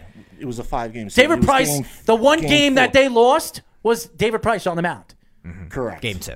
Okay, and they I killed him. corrected on And that. they killed him. Right. That was the one. Didn't he pitch twice against the Yankees? No. It was just the once. It was, was one once. start, one game. He got rocked for one uh, one and two thirds innings. Seven he allowed, runs. He allowed Seven Well, runs, I three earned runs. I think um, something's like seven total runs. Seven something like total runs. Yeah. I remember. It, it wasn't good, but the the next two after that, he was very good. But overall in the playoffs, his career postseason ERA is four point six two, and his career WHIP is about one point two in the in the postseason. So not great. Not great at all for a thirty million dollar pitcher. And the only large sample size where What was his well, record last year in the playoffs? uh, his record Yeah, last year in the playoffs. was three and one. Okay. But his only large sample size before What this did he year, pitch in the playoffs? actu- what was his ERA in the playoffs last year? uh, I'm looking at that overall. Uh, I, I can't. It had to be it. in the twos. I, I can't find it. It had to be in the twos. It looks like it is that way. It was 16.2 against the Yankees, 3.38 against the Astros, and 1.98 against the Dodgers in the World Series. So it's probably something around two. somewhere around in High the twos, I would say. mid twos, somewhere around there. Nevertheless, overpaid. Uh, as far as some football, and we have uh, we have some time. We, we can fin- we can finish it because there's no uh, home stretch. So, as far as football, the draft, and, and we were just talking to CJ. I will tell you guys this, and I'm going to tell you. I, I listened to Matt's show, and Matt said, and I would listen to you, Speedy, and there's a lot of garbage that comes out of some Giant fans' mouths because they don't want to admit that the Giants need quarter. They need a quarterback. And there's a phone ringing. There's a there's a phone ringing. So Well, you got your wish. Jeff- It's the beef. all right. There you go. Beeve, what's up, man? How are you, man? What's going on? I'm good, man. Before we get into this, I just want to I want to finish up with what I have to say here. Okay, good. the Giants are definitely drafting a quarterback in this year's draft. And I'm going to tell you guys why. Not only did Gettleman say it nonchalantly in conversation in two pressers that the Giants are going to be looking heavily into the draft this year for a quarterback to be the next guy up for Eli Manning's position. Ownership three weeks ago after the Odell Beckham, actually it was almost two week, almost three weeks ago. It was two weeks ago. Odell Beckham, when they traded Odell Beckham and, and the press and they wanted to ask questions about the Odell Beckham thing, the whole the whole situation with the Landon Collins thing, that because oh Mara did not say anything. Mara even said at that presser that the Giants are heavily going to be looking for a quarterback in this year's draft. Which means, ladies and gentlemen, there are stories coming out that Dwayne Haskins might fall. Now, I've been hearing stories that um, there's a good chance that he might fall out of the top 10, could fall all the way to 15, possibly 16. Now, if that is true, Giant fans, I will guarantee you, if they if he's at there at 15, I could see the Giants moving up from 17 to 15 to get the quarterback of the why would they? future. Tr- why would the Redskins want to trade with them?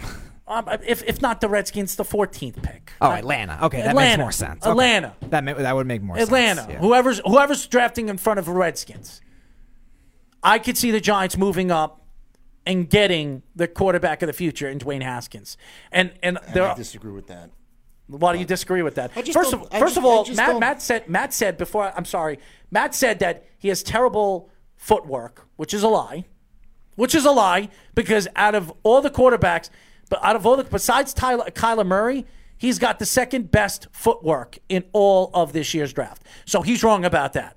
He also says he's not fast. Yes. Either is Eli Manning. Has he been successful in the league? Absolutely is. He's a pocket I think every quarterback is faster than Eli Manning. pocket quarterback. His pocket presence in the quarterback. Does he have a good arm? He has a very good arm, very accurate arm too.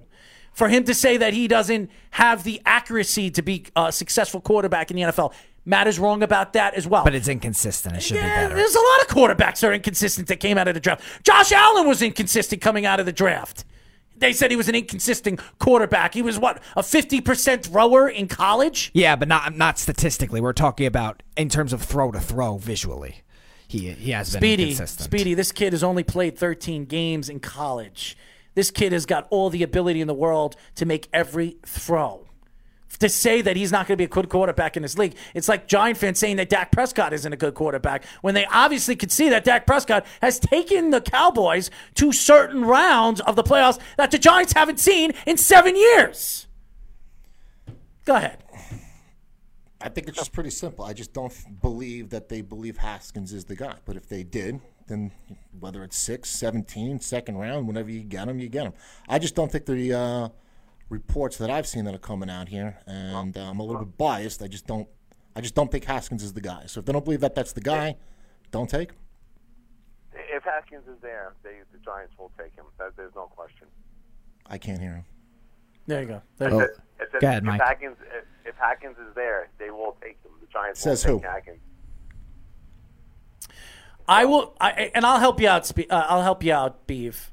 I, I believe that if Haskins is sitting there, I, I, I, think the Giants would be very stupid not to draft Dwayne Haskins at number only, seven only at other seventeen. thing that I could see happening, I mean, I, I mean, it's probably slim to, you know, very slim that this could happen. Would be Josh Rosen going to the Giants. He's trade. not going. I'll tell you right now. I'm hearing every story that he's going to the Redskins. Every single thing I've heard so far, at the, the Redskins are going to do anything they can besides give up a first round draft pick to get. You don't, you don't think the Giants? You don't think the Giants will try to go get him? They give up one of their first round draft picks. Yeah, they'll get him. Well, no, give him but one. their No, their I- I but they- their but their they will. twos are also earlier though too, so they can keep that in, in mind that if you're Arizona. The so. only the only way the Giants are going to get Josh Rosen is if they outbid Washington. or they bid the same thing because the round is is earlier. The Giants have a sixth pick in the second round. The Redskins have a 14th or 15th. I, I think that the, the only way the Giants are going to get Josh Rosen is if they have to give up their 17th pick. But it could. It could happen. It's not happening. It could happen. That's true, I but I think that's didn't a little much. is. I it it, I think it is too. But it's if you don't have to give up anything else significant, they might The do two it. might be too much too. No, I think the two is what they it was get him reasonable. He's still a, he's still a young quarterback That'd who was be just a first round pick. So do it, but he's to have to spawn at least a two and probably a, future three or something like that. So if the Giants give up the one, I don't see them giving up anything like significant. Maybe they'll give up a four or a five or something like that if they give up the one. But if they give up the two, they're to have to package in another two. Regardless, if the if the Giants offer the same thing the Redskins did, which is right now they're two this year and a two or three next year, it's right now the second round pick is earlier, so I don't see why they wouldn't at least try. yeah, I mean, you have to try. I mean, why not? Right. Right. It's not it's not impossible for them to do it if that's the offer. It's not like the Redskins are offering two first round picks. Why would you want to go play at Washington when you would probably have a better chance of winning with the Giants and the Redskins?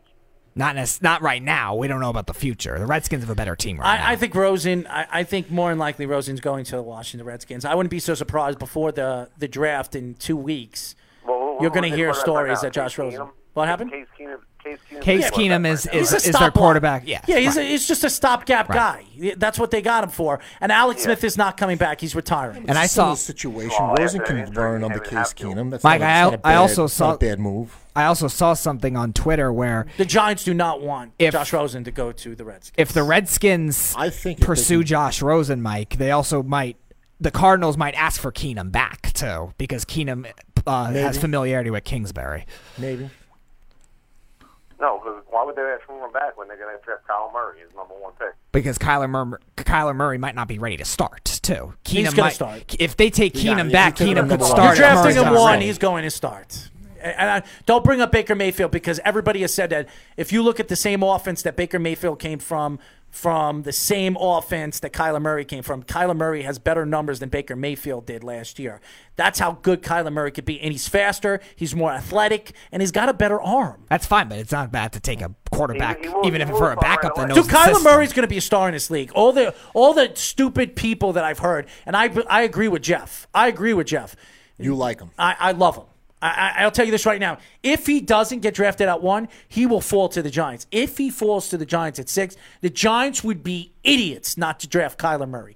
Idiots. Because he can change the whole dynamic of the New York Giants offense if you put him with Saquon Barkley. It would be scary in the backfield. Those two fast guys that can move. The, the Shurmur could do so many things with that offense with him in the backfield. He's So many. with the rookie quarterback. There's a lot. There's a lot of You know, things only- here. Let's see how it plays the out. It's Giants- gonna be interesting. The Giants don't have any receivers.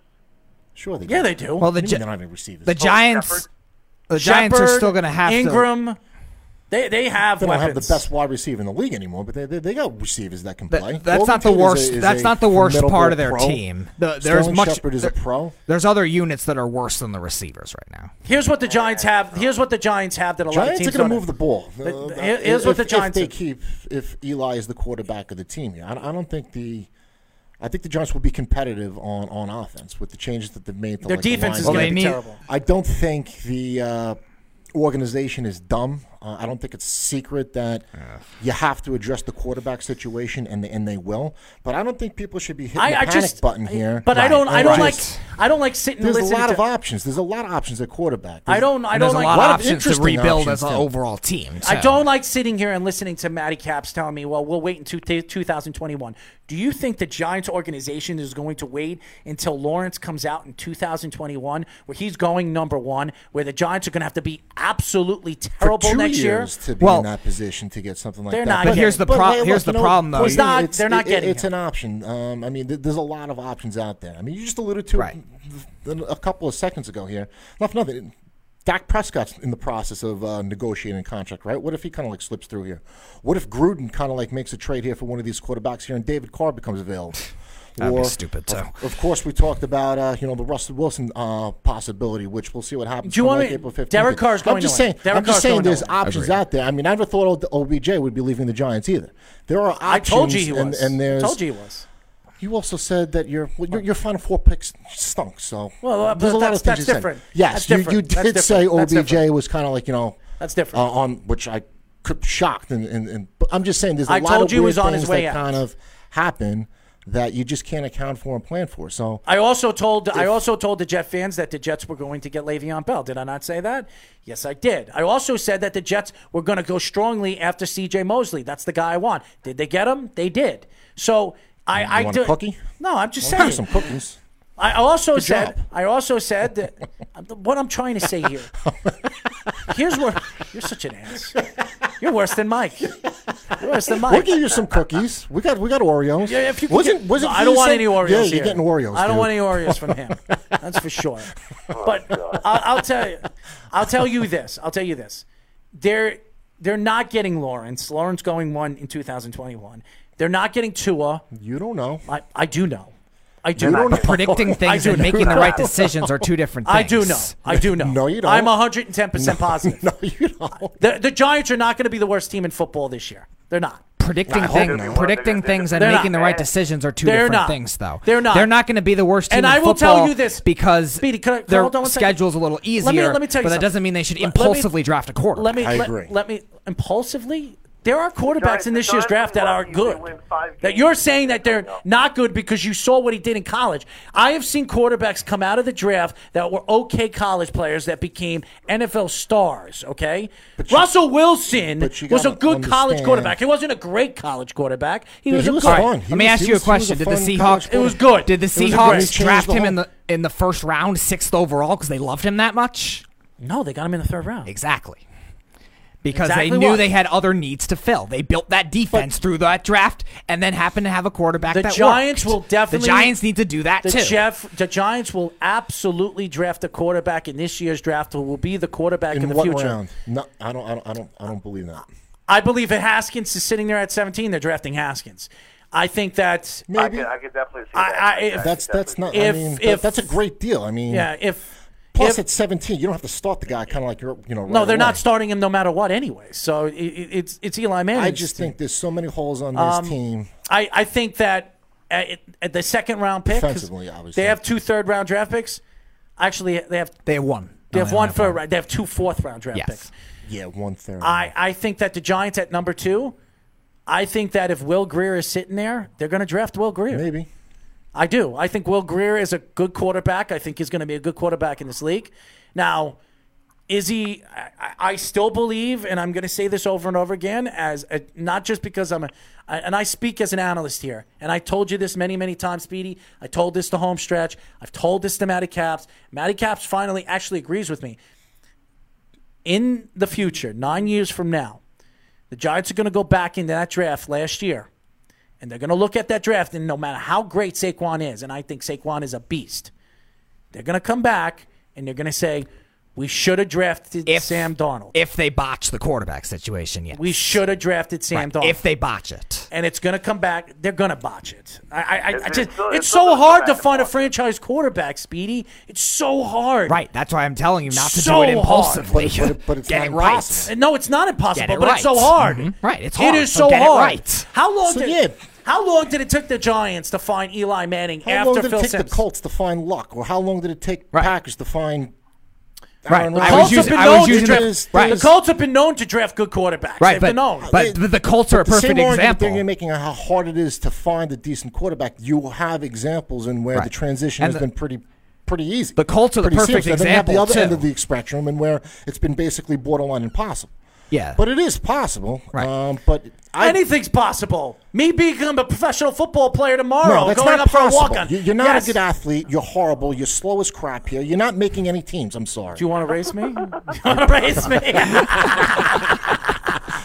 we'll have a blind, race. the blind leading the blind on that one.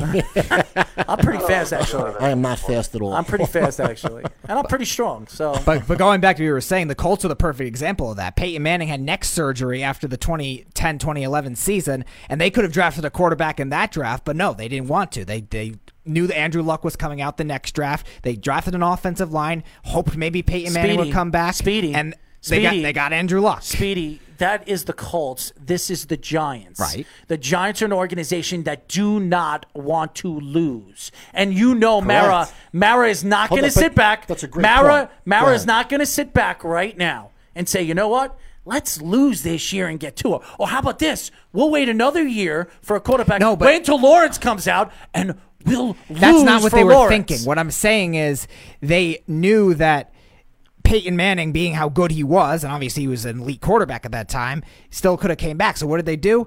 They drafted I a- understand a left Speedy. tackle in that draft. Speedy, I know. They built the rest of their team. Speedy, Unfortunately, he didn't come back, so they let Speedy, him go. we, we know the right. we know the whole story. I'm just saying that we know the whole that- story behind it. That is Here's a thought process that and- can be and- used and- to get the right quarterback. And who's the, right quarterback? Because there's only two of them that a lot of people talk about in the next two years. Who? Who? Tua and Lawrence. By the way, if Tua, it, Russell Tua, Wilson, Tua, David Carr, and Dak Tua- Prescott. Tua- Those are three more Tua- options. Throw them on the list. Tua- Russell, what? We're all Russ- getting them. They're Ru- all coming. Okay. Franchise. Tua, Russell Wilson's Tua, easiness there is no team that is going to let the Giants trade up at number one to get Tua. And the same as Lawrence. Whoever, if a team has a court, let's say Green Bay is the worst team in the league this year. They're drafting Tua next year to back up Aaron Rodgers. Let's say the year after, the Indianapolis Colts, just say, let's say the Indianapolis Colts is the worst team in football because they lose Aaron, uh, Andrew Luck. Let me tell you something. They're drafting Lawrence. That's what's going to happen. So I'm just letting you guys know this. You can say the same thing about the Giants. If I don't know. Barkley or Eli break their legs in the first day of training camp. They're here, not they're gonna be drafting the another worst. They're going to back. they're going to worst. They're going to be the worst team in football, and they'll have the number one pick, which gives them the opportunity to get Lawrence at two. It's the same thing that you're saying. So, so why can't that? I don't think that's going to happen here. But the point that you actually made before here Mm-hmm. really kind of like makes sense here. It gets lost in the shuffle like big time. Organization is a very proud franchise. When you're talking about the Maras, um, who have just gone through two seasons of hell, they're not looking to tank or to put a rookie quarterback um, behind center this season Um, Unless you and, were and let standing them, and behind let him. them and let them go through Unless you were standing a learning behind him, ex- 'cause- experience here. They're going to do everything that they can to win. So having Eli this year and maybe and maybe next year, it, it's not that far. Eli out of will the not no, be his there. contract expires. Eli will not But- be there next but year. And they could there's- resign. I'm hearing that they might give him an extension. They're not. Correct. I told you. I, I can't see. I. I told you that, and I, mean you spoke about this. I, I'll tell you this right now. Gettleman would have to be an idiot to I give Why? Eli that they were Manning an give him like extension. Why? They're not doing it. They're I not heard. doing it. They- I'm, I'm telling you, it's not happening. No, I, I really can't. It's not say it. It's gonna Well, be. it's your- as long as you're it's telling very hard to imagine that happening. It's not happening. It, it It's, it's not. It's not. It's not that hard to imagine. They are It- drafting- It's, it's imaginable. they are I'm not saying drafting- that they're going to they do are it. That is imaginable. They are drafting a quarterback this year Listen, who's going to be I mean, backing hope I- I Eli Manning they up. Eli And what's going to happen is Eli Manning's contract's up at the end of the year. He sits behind Eli for one full year, and then he's going to take the reins over as the Giants starting quarterback of the franchise. I'm telling you what's going to and I happen. don't, I don't. And I don't believe that for for for. a I can't wait until the Giants draft a quarterback. Oh man, It can, they- they- it, it'll I ha- can't. it can I can't happen. It It can doesn't make It's going to it right. happen. Okay. It's going to happen. I'm telling you right now. Gettleman So said it. when, Harris when, it. doesn't make it right. They did not say Predicting that. things they, they did and not say making smart when, decisions When are two are they taking? things. First round, second round. Uh, What round? Do you think? Haskins falls to 17. The No, no, Giants no, no. draft him. I don't want to hear Haskins falls.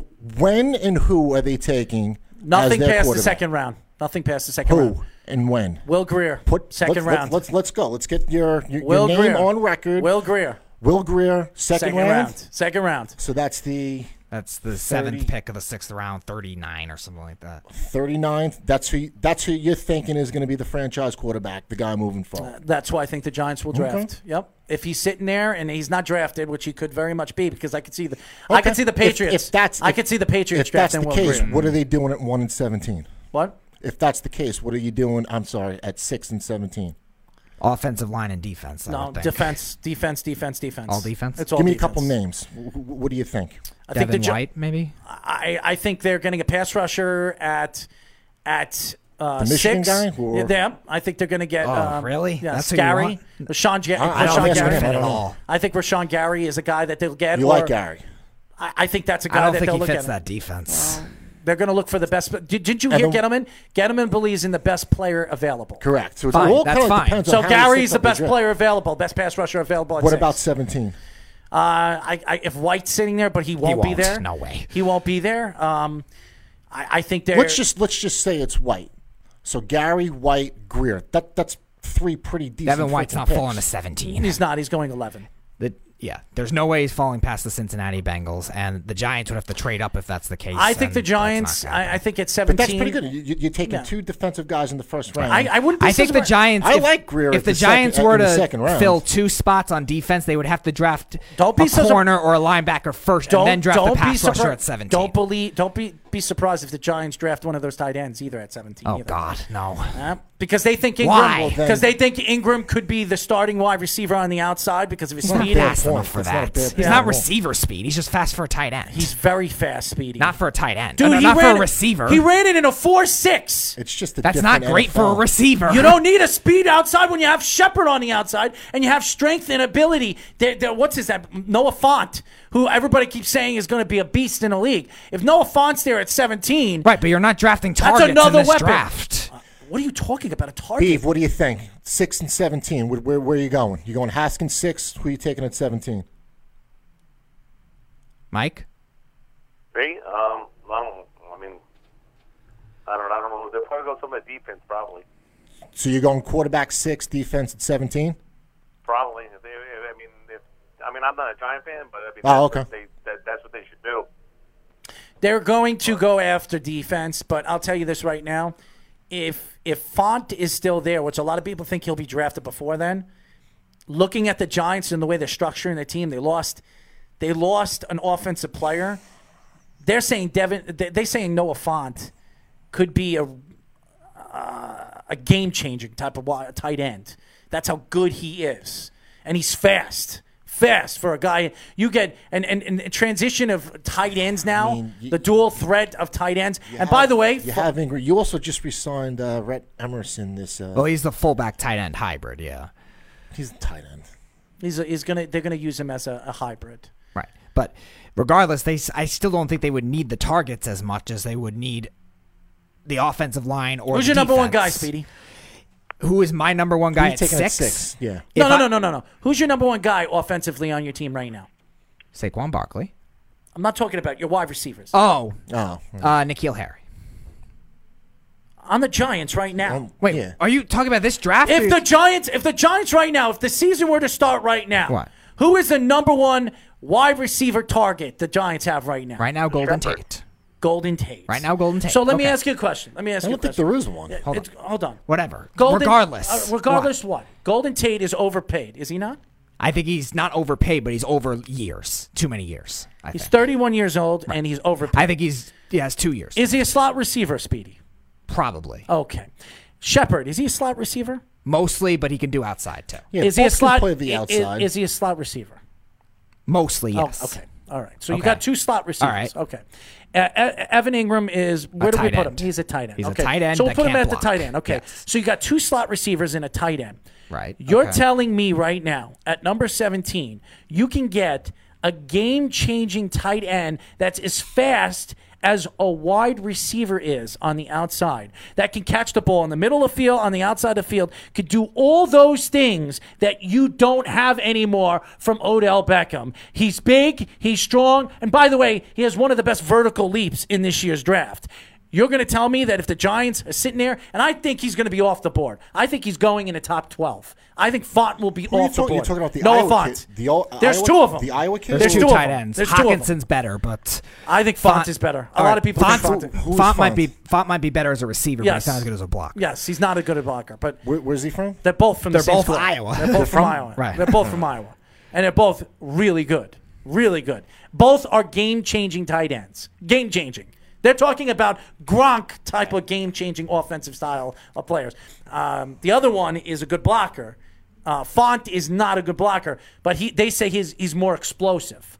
So if the if somehow he falls to 17, and I don't think he will, but if he is, if the Giants don't look at him as a weapon option for the future of this organization, they're friggin' stupid. Yeah, but here's the other problem you got to look at too.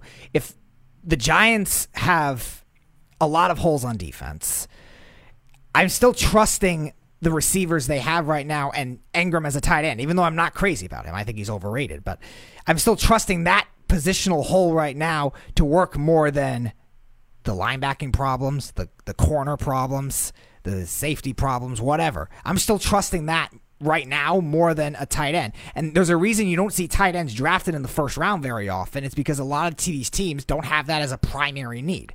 There are teams like Jacksonville that can afford to do that because they don't need much.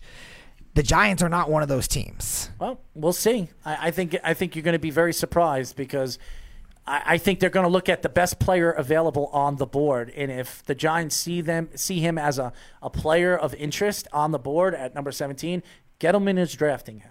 So you could say the same thing about Haskins if he's the best player on the board. I, I already know. take him at six. I will tell you this right now. I could tell you this right now. The Giants are absolutely interested in Haskins. I, I absolutely believe it. And any and if the Giants, if any of the organization or anything you're reading saying that they're not, it's false information. They don't want to let any of the ownerships know, knowing that Dwayne Haskins is falling out of the top ten. A lot of people believe that.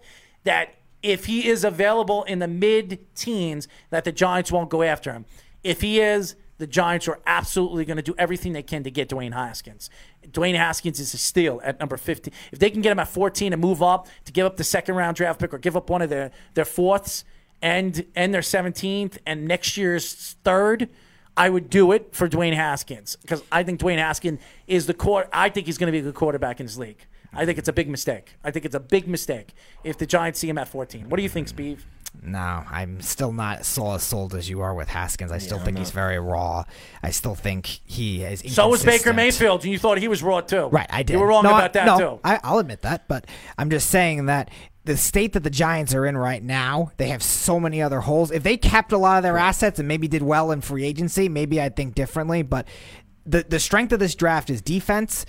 Especially defensive linemen, where they can go after that. They've needed offensive line for a long time. There's a lot of good tackles in this draft.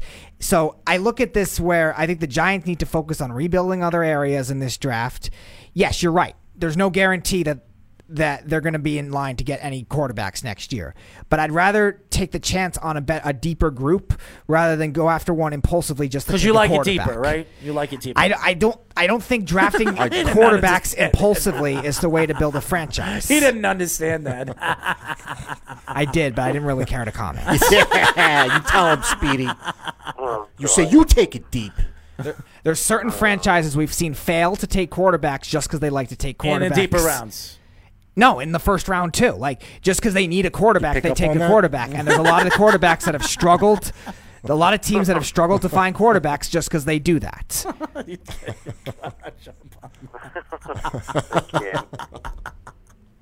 Oh, Speedy, you are one piece of work, man. You got it's one like person. the evolving puzzle. People trying to figure out what the heck is uh, on the mindset of the Giants GM here. I always think what, what goes on in Speedy's mind. No, you know, that, yeah, that, that, that you'll never find out. Numbers. You'll see like a typewriter. But college numbers can be deceiving for quarterbacks. Keep that in mind, too. if, if college numbers told everything, Tim Tebow would be a Hall of Famer. well, Tim Tebow is a Hall of Famer in college. In college. Yes, I'm talking about NFL Hall of Fame. But you just said you just said If college numbers were really the overlying factor to an NFL draft, he would be an NFL Hall of Famer. Mm, well, unfortunately, he isn't. But he I is a know. college Hall of Famer. I know. Let me, let me ask you this. Do you think the Cowboys overpaid for DeMarcus Lawrence? Yes, I do. What was the contract, the exact contract? They gave him six, 105, 105 million, 65 guaranteed. 65 guarantee. Uh, here's the reason why. I'm only going to say this. He is the second highest paid defensive player in NFL history. Yes. Okay? He's he's getting more money than Khalil Mack. Yes. And is he better than Khalil Mack? No, he's not. So, uh, is he better than Aaron what's the- Donald? No, he's the- not. What's the age difference on those two? They're the same draft. The same draft. They're the same age. 28. Oh, okay. How much more did he get? Like, uh, Khalil Mack got fifty-six He million got a- dollars guaranteed. He got 150 overall over six years. Yeah. And, And what did what did Lawrence just get? Lawrence, would you say 5105, They Mike? He got a 105, 65 guaranteed. Okay. He got more guaranteed money. Yeah, it, it's not. It's not. The, it's the fifty-five guaranteed is what we really. Khalil Mack, I looking think, at. got 90 something guaranteed, The if I remember premiums that correctly. these Khalil Mack? put- No, I do. I don't. I think- thought he got 90, 90, I thought. Did he get ninety I million? thought he got 90 guaranteed. You sure? Or something close to that, yeah. Go look that number up. But Well, that's a big difference. But I, don't, I don't would, would you say. Lawrence was Considering what fifty-five? on the field. I, I just Yep, think with 90 guaranteed. 90 and 60 guaranteed, at yeah, signing, so- yeah. still, I It's a big I- deal. Yeah, I, I- I just, I, I like, I like uh, Demarcus um, Lawrence. I, I like him. I, I, he would be my number one. He was my number one target if, if the Cowboys went. slipped? Yeah, if he slipped, he, uh, that's the guy I wanted the Jets to get. going to sign him, and you didn't think they were going to sign Yeah, but here's the problem. Here's the problem now. You gave him $65 million guaranteed, and now he's under contract. And what it sets you back is how are you going to. They're talking about extending Dak Prescott right now. And Zeke's going to want his contract next year. Guaranteed he I, wants his I would- contract. I would, I, I would, I would do Zeke first, then worry about Prescott. I will tell you this: they're why not Prescott's going. going to the Giants. They're They they're can't not, afford him they're not going to be able to sign all three guys Easy from Amari Cooper. these quarterbacks. They're not going to be You able to resign. up. They will. They will. How? How are you going to Amari Cooper? Okay, Amari Cooper has another good year this year. Okay, let's say he has a full season with Dak Prescott. He has ten touchdowns He's a and free agent next year. yes, and twelve hundred yards. Okay, Prescott, right? yes, Yeah. no, uh, Amari Cooper.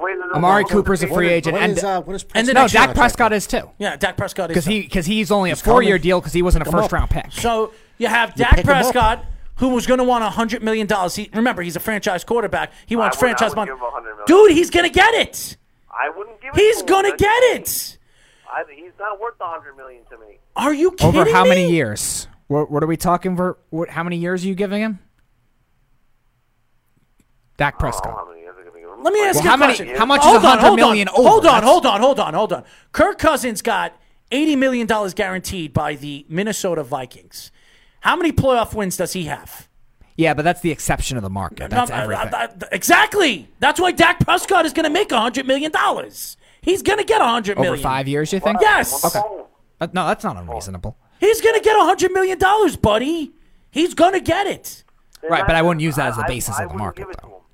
To him. You're not going to give it to him, but guess what? It's not easy to find a franchise quarterback. I wouldn't give him that much money. He's not that good to get that much. He's not that good.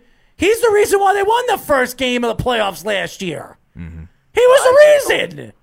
Not the de- don't give me the defense. The defense played well, but Dak Prescott made the plays at the end of the game that helped them win the game. It's not easy to find a franchise quarterback. You're going to tell me you're not going to pay him hundred million dollars? So, so, I don't all think they so, are. So, They are. You're gonna sign Pres- They are. So you, you, you're going to sign They Prescott are. and you're going to let Zeke walk.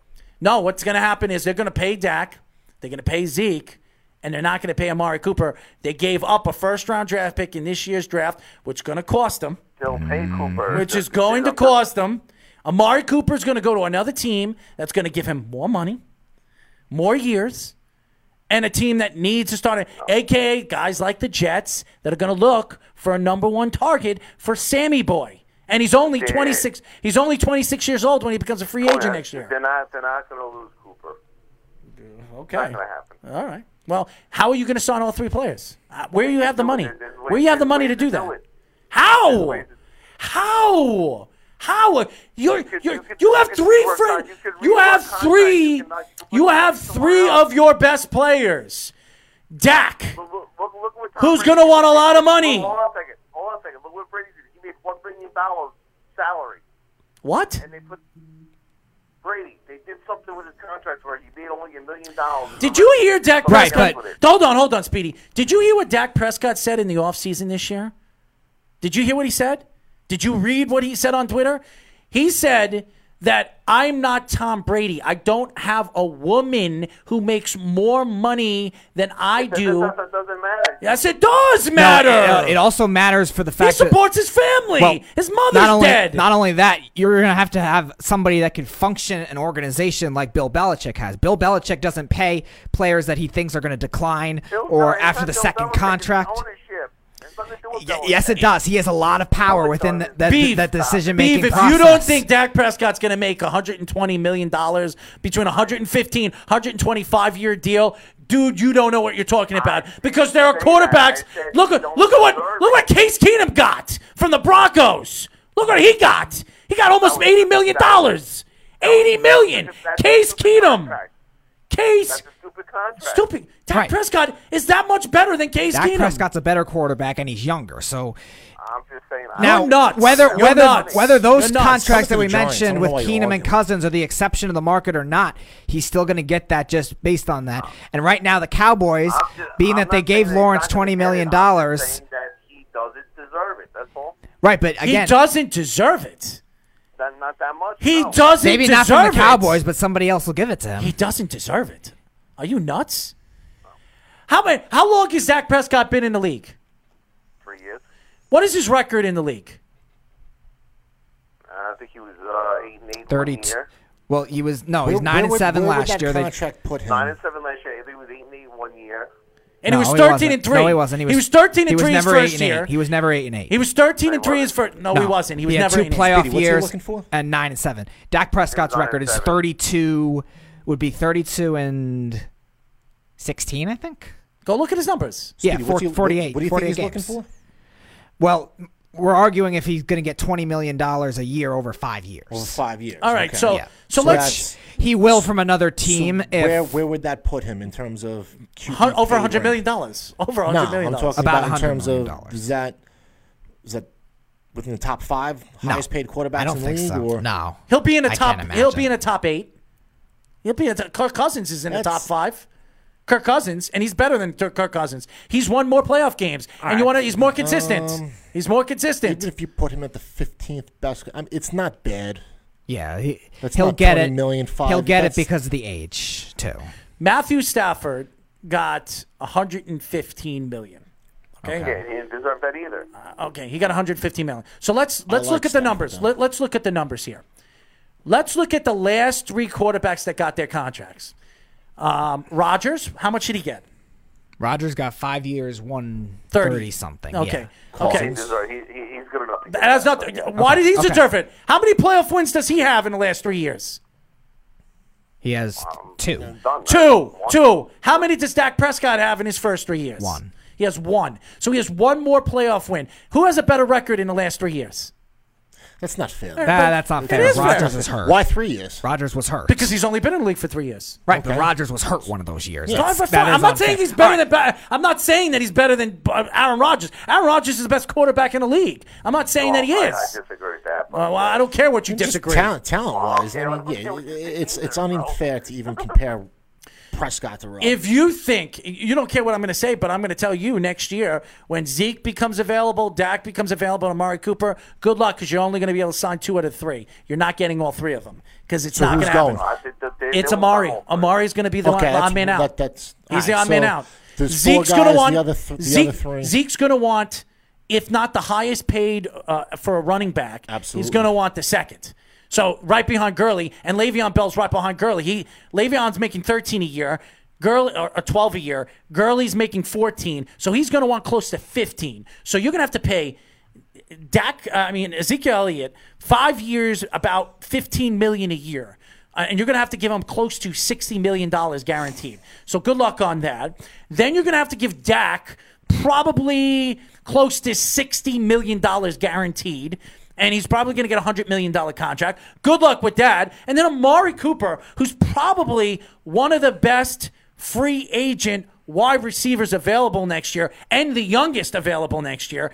He's going to want a $100 million because that's what wide receivers are getting now. He's going to want close to $100 million and he's going to want about $60 million guarantee. You going to tell me that the Cowboys are going to be able to pay all three guys close to $60 million guaranteed to keep them on the team? You are nuts, Right now, Mike. right now they have you are ten. nuts. They have ten million dollars in cap space right now, and next year they right now would have one sixteen, unknowing with those guys, Mm-hmm. and the only way they're going to make that work is if they were either to cut Deals. some offensive linemen, Yeah, and good which luck on that. that's They're going not to be gonna do that's the pride of your team right now is your offensive line. They're not doing that. or you're going to have to backload all those contracts. And by where the way- it might save you for now, but it's going to hurt you very far down the line. and road. by the way, Zack Martin after next year is a free agent too. no, he's not. Yes, he is. No, he's still up until One more year no, after no, next no, year. no. I'm looking at the Cowboys' uh, salary calculator right now. He's still avail. Uh, he's still signed until 2022.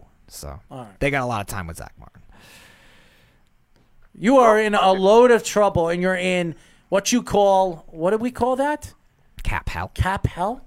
So how the hell are you going to sign all three guys? They'll, they'll find a way. They're They'll not, dude. You sound like a Cowboy fan. They're not. It- They're going to have to you're gonna- choose right. two out of the three. Mike, if you're going to do that, you're going to have to purge a lot of other assets to make it work, including, like I said, They'll- your they'll your star-powered offensive they'll- line. They'll, contracts. They'll figure it out. Oh, you are nuts. I, I You're can't lost. imagine that kind of thing You're happening lost. with You're players lost. of this caliber. The Cowboys have a lot of talent on this team happened- in the same areas, but they don't have E- every slot I said about filled my team, consistently. I've been, a hundred- I've been the right about it. So. You're you're right about well, you're right about them paying Demarcus Lawrence because if they didn't pay Demarcus Lawrence, he would have been another guy available next year, which they weren't going to sign. Right, which That's would have why. created another It would have created another hole. So you can say what you want about right on your team. I'm telling you, you're going to be absolutely wrong about next year because they're not signing all three players. There is I no. I- I'll they guarantee you, you're wrong. I'll guarantee it. A matter of fact, I'm even willing to put a wager on it. they're not. cookies. Here we go. You already lost the match. It's happening. Yeah, I owe you a dinner over a stupid fucking. Excuse my language. I shouldn't have said that. stupid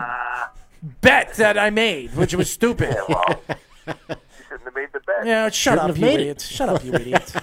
You're an idiot. Just like You got to pay up now. You jack off. Why don't you come out tonight and I'll, I'll pay for your dinner, you jack off. jack off. Double fudge? Do they still make those? Yeah, well, he likes the, The- double fudge. He likes the double fudge.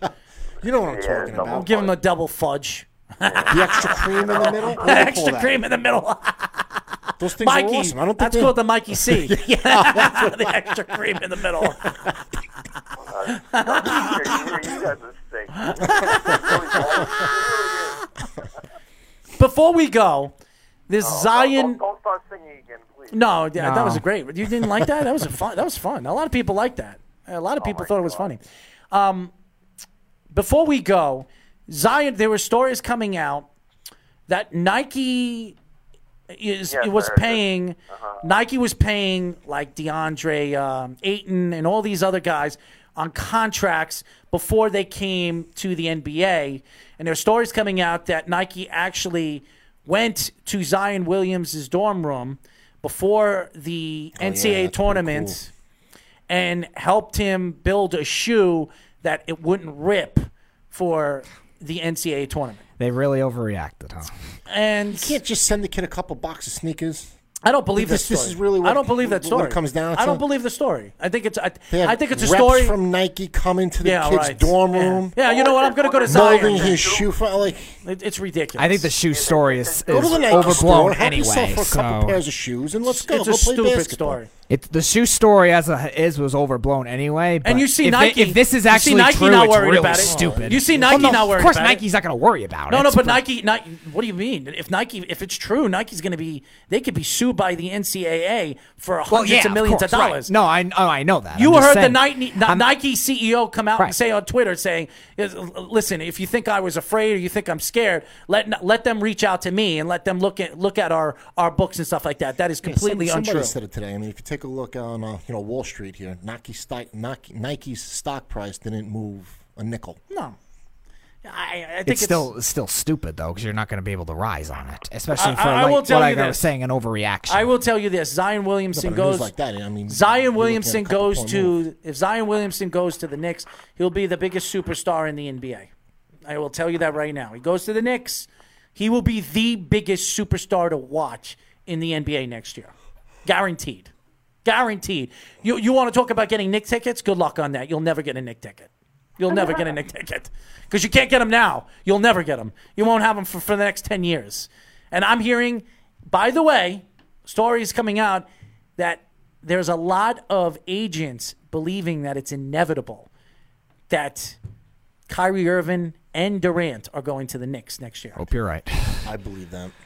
It's inevitable. That's what a lot of agents are saying. It's inevitable that that's what's I think going it to was happen. actually a source that was close to Durant. hmm It's inevitable that Kyrie Irving and Kevin Durant will band together and go to the New York Knicks next year.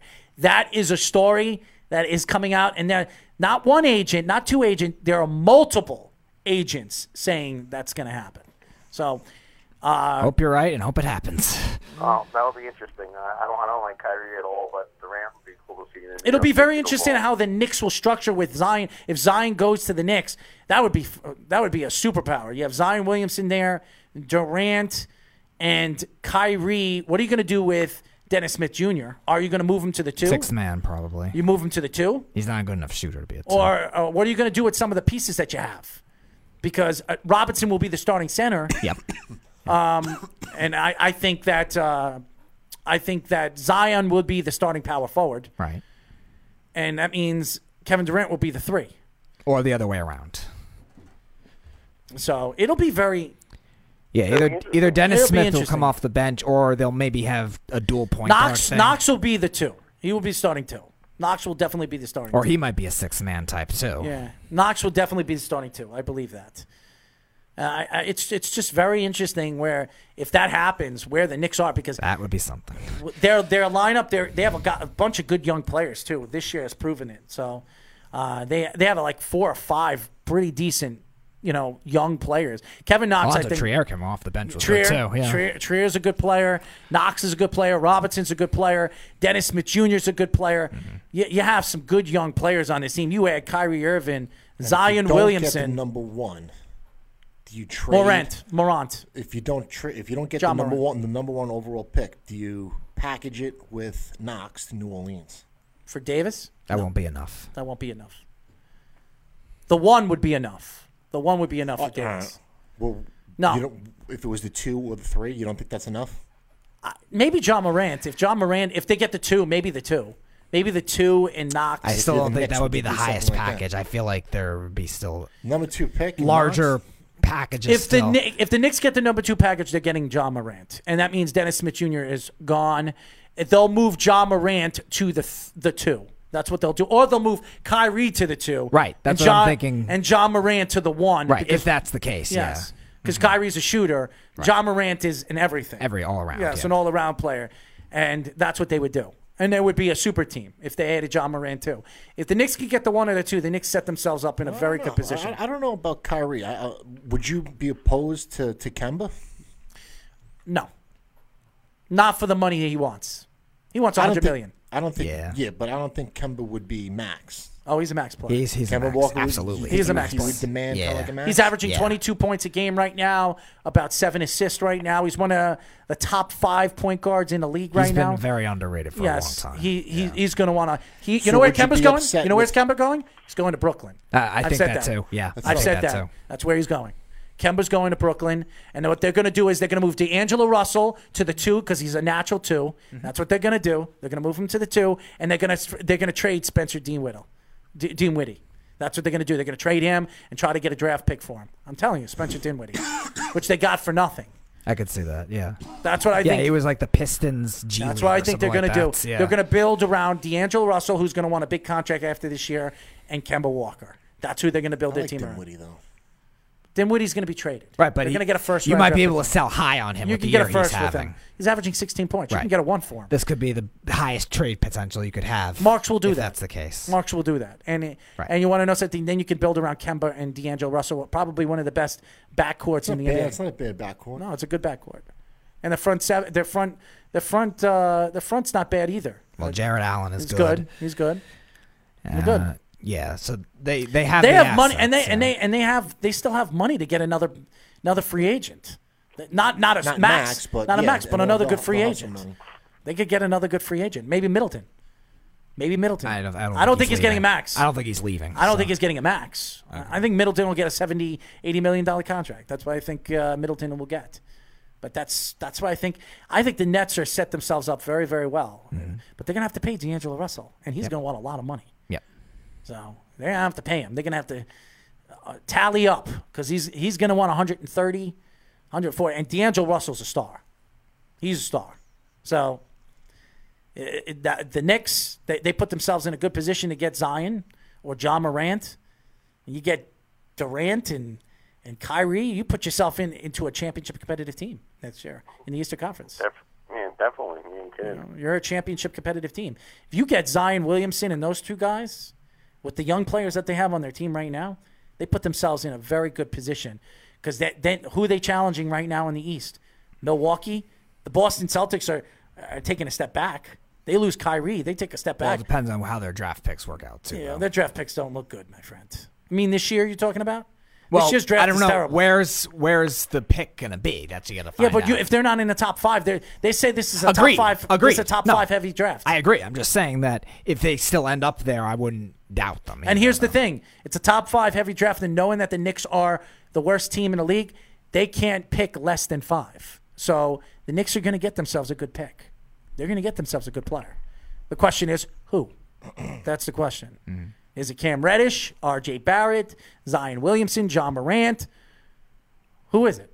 That that's going to be the question for the New York Knicks, and only the Knicks will be able to answer when those uh, lottery uh, balls come up, and hopefully they get the one pick because that could set the Knicks up for the next 10 to 15 years. If they get Zion, and I've told this to this, and I'm going to say it again, Zion Williams is a he is going to change the game of basketball again.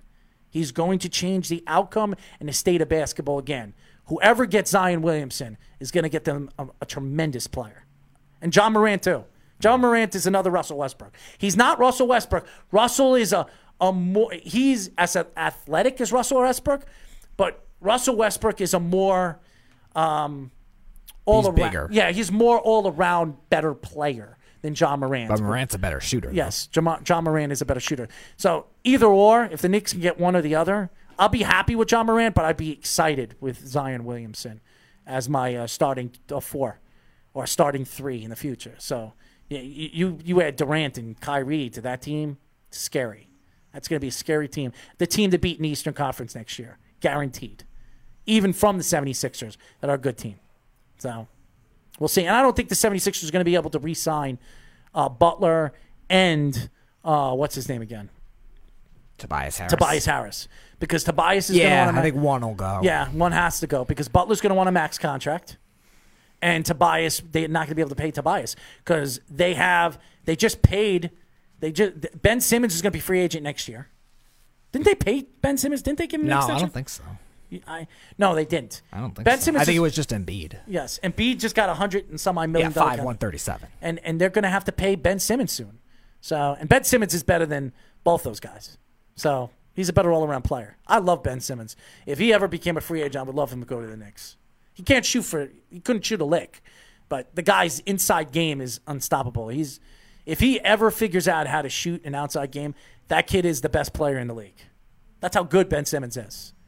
If he ever figures it out, but I don't know if he ever will because he's getting coached by the wrong coach. He goes to the Spurs. Ben Simmons is an all around, all around top superstar player. That's how good he is. If he goes to the right coach, I, I, I'm still kind of contemplating how good David Fizdale is. So, I, Here's what he is at this point. Yeah, I I, don't I don't think know. there's any judgment. This is no, there's no judgment year, but next year, when he had the players that he needs around him, uh, we're gonna David Right. Fizdale's going to be expected to win, just like Adam Gase is going to be expected to win this year. He's expected to win. He's expected to improve, right? no, he's expected to win. He's expected to They're win not- 9 they're- games. I don't think it'll be a fail if there's a, not a playoff team. If though. they don't win nine games this year, best fine. believe No, I best know that. believe Mike Maccagnan's on his way out. I think that's fair. I, I will tell you right now, if they are not a nine and seven or a playoff, a wild card team this year, close to a wild card team, I guarantee you Mike Maccagnan is on his way out. Right. Well- and if Mike Maccagnan's Right, on we'll his say way top out, half, if. Mike Maccagnan's on his way out, guess who's on his way out after that? Adam Gase. Because if a After new GM, first year, you yeah, think? absolutely. If a new GM comes in, if you're going to bring in a new GM, the GM's going to want to hire his coach. It also depends on the development though of the offense though too. If Sam Darnold has a good year and maybe the defense is down, I don't think that would happen. They're, the Jets are not going to keep doing this. Oh, we're going to fire GM and keep the coach.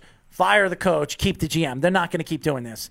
It, the next GM Right, that comes there's a in, lot of other factors yeah, to consider, The next. GM that comes in is going to fire Adam Gase. I Right. guarantee no, it. That's fine. It might be that way. I'm just saying there are other factors And if to consider too. I, I don't think it's just record. If they're a if they're a seven and nine team, Adam Gase is going to get fired. it depends on how Darnold develops though too. If How are you developing good when you're a seven and nine team? What if the, what if Darnold has a Pro Bowl caliber year and say, like I said, Le'Veon Bell's out of shape and then the defense is down, maybe, maybe other maybe draft picks don't work out. What if it's what if Sam Darnold does great and that's it? Well, Are you going to fire so. Gase then? I think they're firing Gase no matter what. If Maccagnan gets, I don't fired. think record is the only in- if indicator. if. McCag- if Maccagnan gets fired, Gase will get fired. I will tell you that right I'm now. just saying that I, I don't think the Maccagnan picked his indicator. coach. Maccagnan picked his coach. He got his coach. If they don't do well this year, with all the acquisitions, the money that they spent, 120 million dollars, and the Jets don't, they're not a borderline playoff team.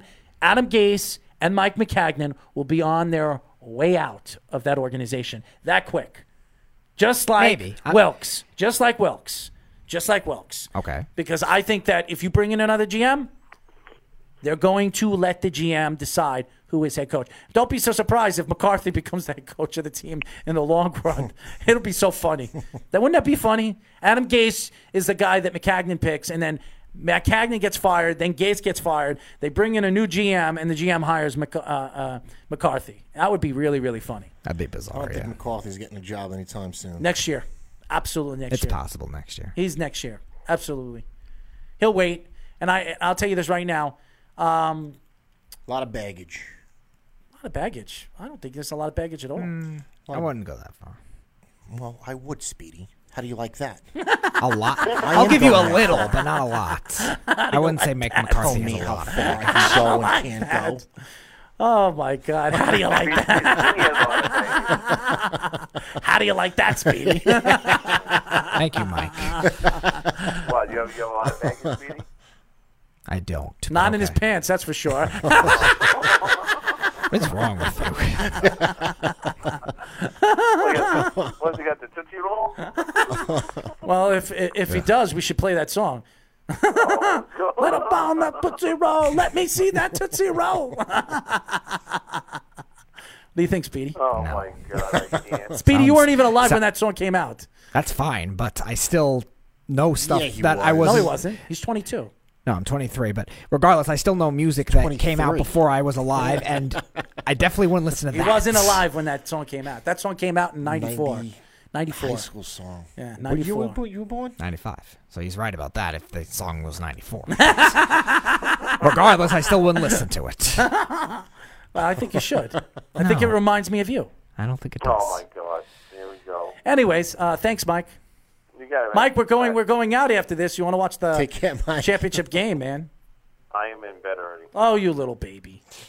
Yeah, I'm exhausted. You Yeah. know, someone's gonna work like crazy, so you know. Yeah. Well, I don't. tell I your don't mom I said hi. Tell my mom I said hi. Yeah. Tell tell your mom I said hi. Get out of here. Tell your father to keep riding that tricycle. no, stop it. I'll tell your sister I'll be over in ten minutes. All right, I will. Too bad she's not home. so you might be meeting her uh, her ex boyfriend. She's on the way to my house. That's right. You're right. She might be, but too bad she doesn't know where your house is. Oh, she knows. I give the address. oh yeah. What is it? Uh, oh. Don't, don't even dare. Don't you dare. All right, I won't do it on live radio. Anyways, thank you. All right, man. I'll kill you. Beef. All right. I'll kill you. the beef. And uh, this show's gone pretty long. I, I, I like it. It was a good show. We got everything out. We got Beeve on the phone. We did some arguing. We did some uh, interesting. You know, it was an interesting show. It was an interesting show. And Good uh, stuff. A lot of fun. Yeah, it was a lot of fun. Anyways, um, up next is Moffat on the mic, right? No, they're doing tomorrow. Remember That's they, right. they That's right. switched. So there is nothing up next. Uh, tomorrow you'll have a Go full, watch the basketball game. Tomorrow you'll have a Yeah. full start of shows. You have, um, you have uh, the Haystack Chalk Talk. Uh, third and long. My show will not be on tomorrow. You'll have home stretch, and you'll have Moffat on the mic tomorrow. So you have a full stretch of shows tomorrow. Until then, this is Errol Marks, down to the wire, Mr. Uh, Statement Game CEO Mark Salino, and Speedy Petey saying good night. And we'll talk to you then. By the way, guys, we will be back on Monday, and hopefully Mikey C will be ready to talk about his fudgicles. Until then, this is Errol Marks saying good night and talk to you then. Take care, guys. It, it, it's the Worldwide Sports Radio Network.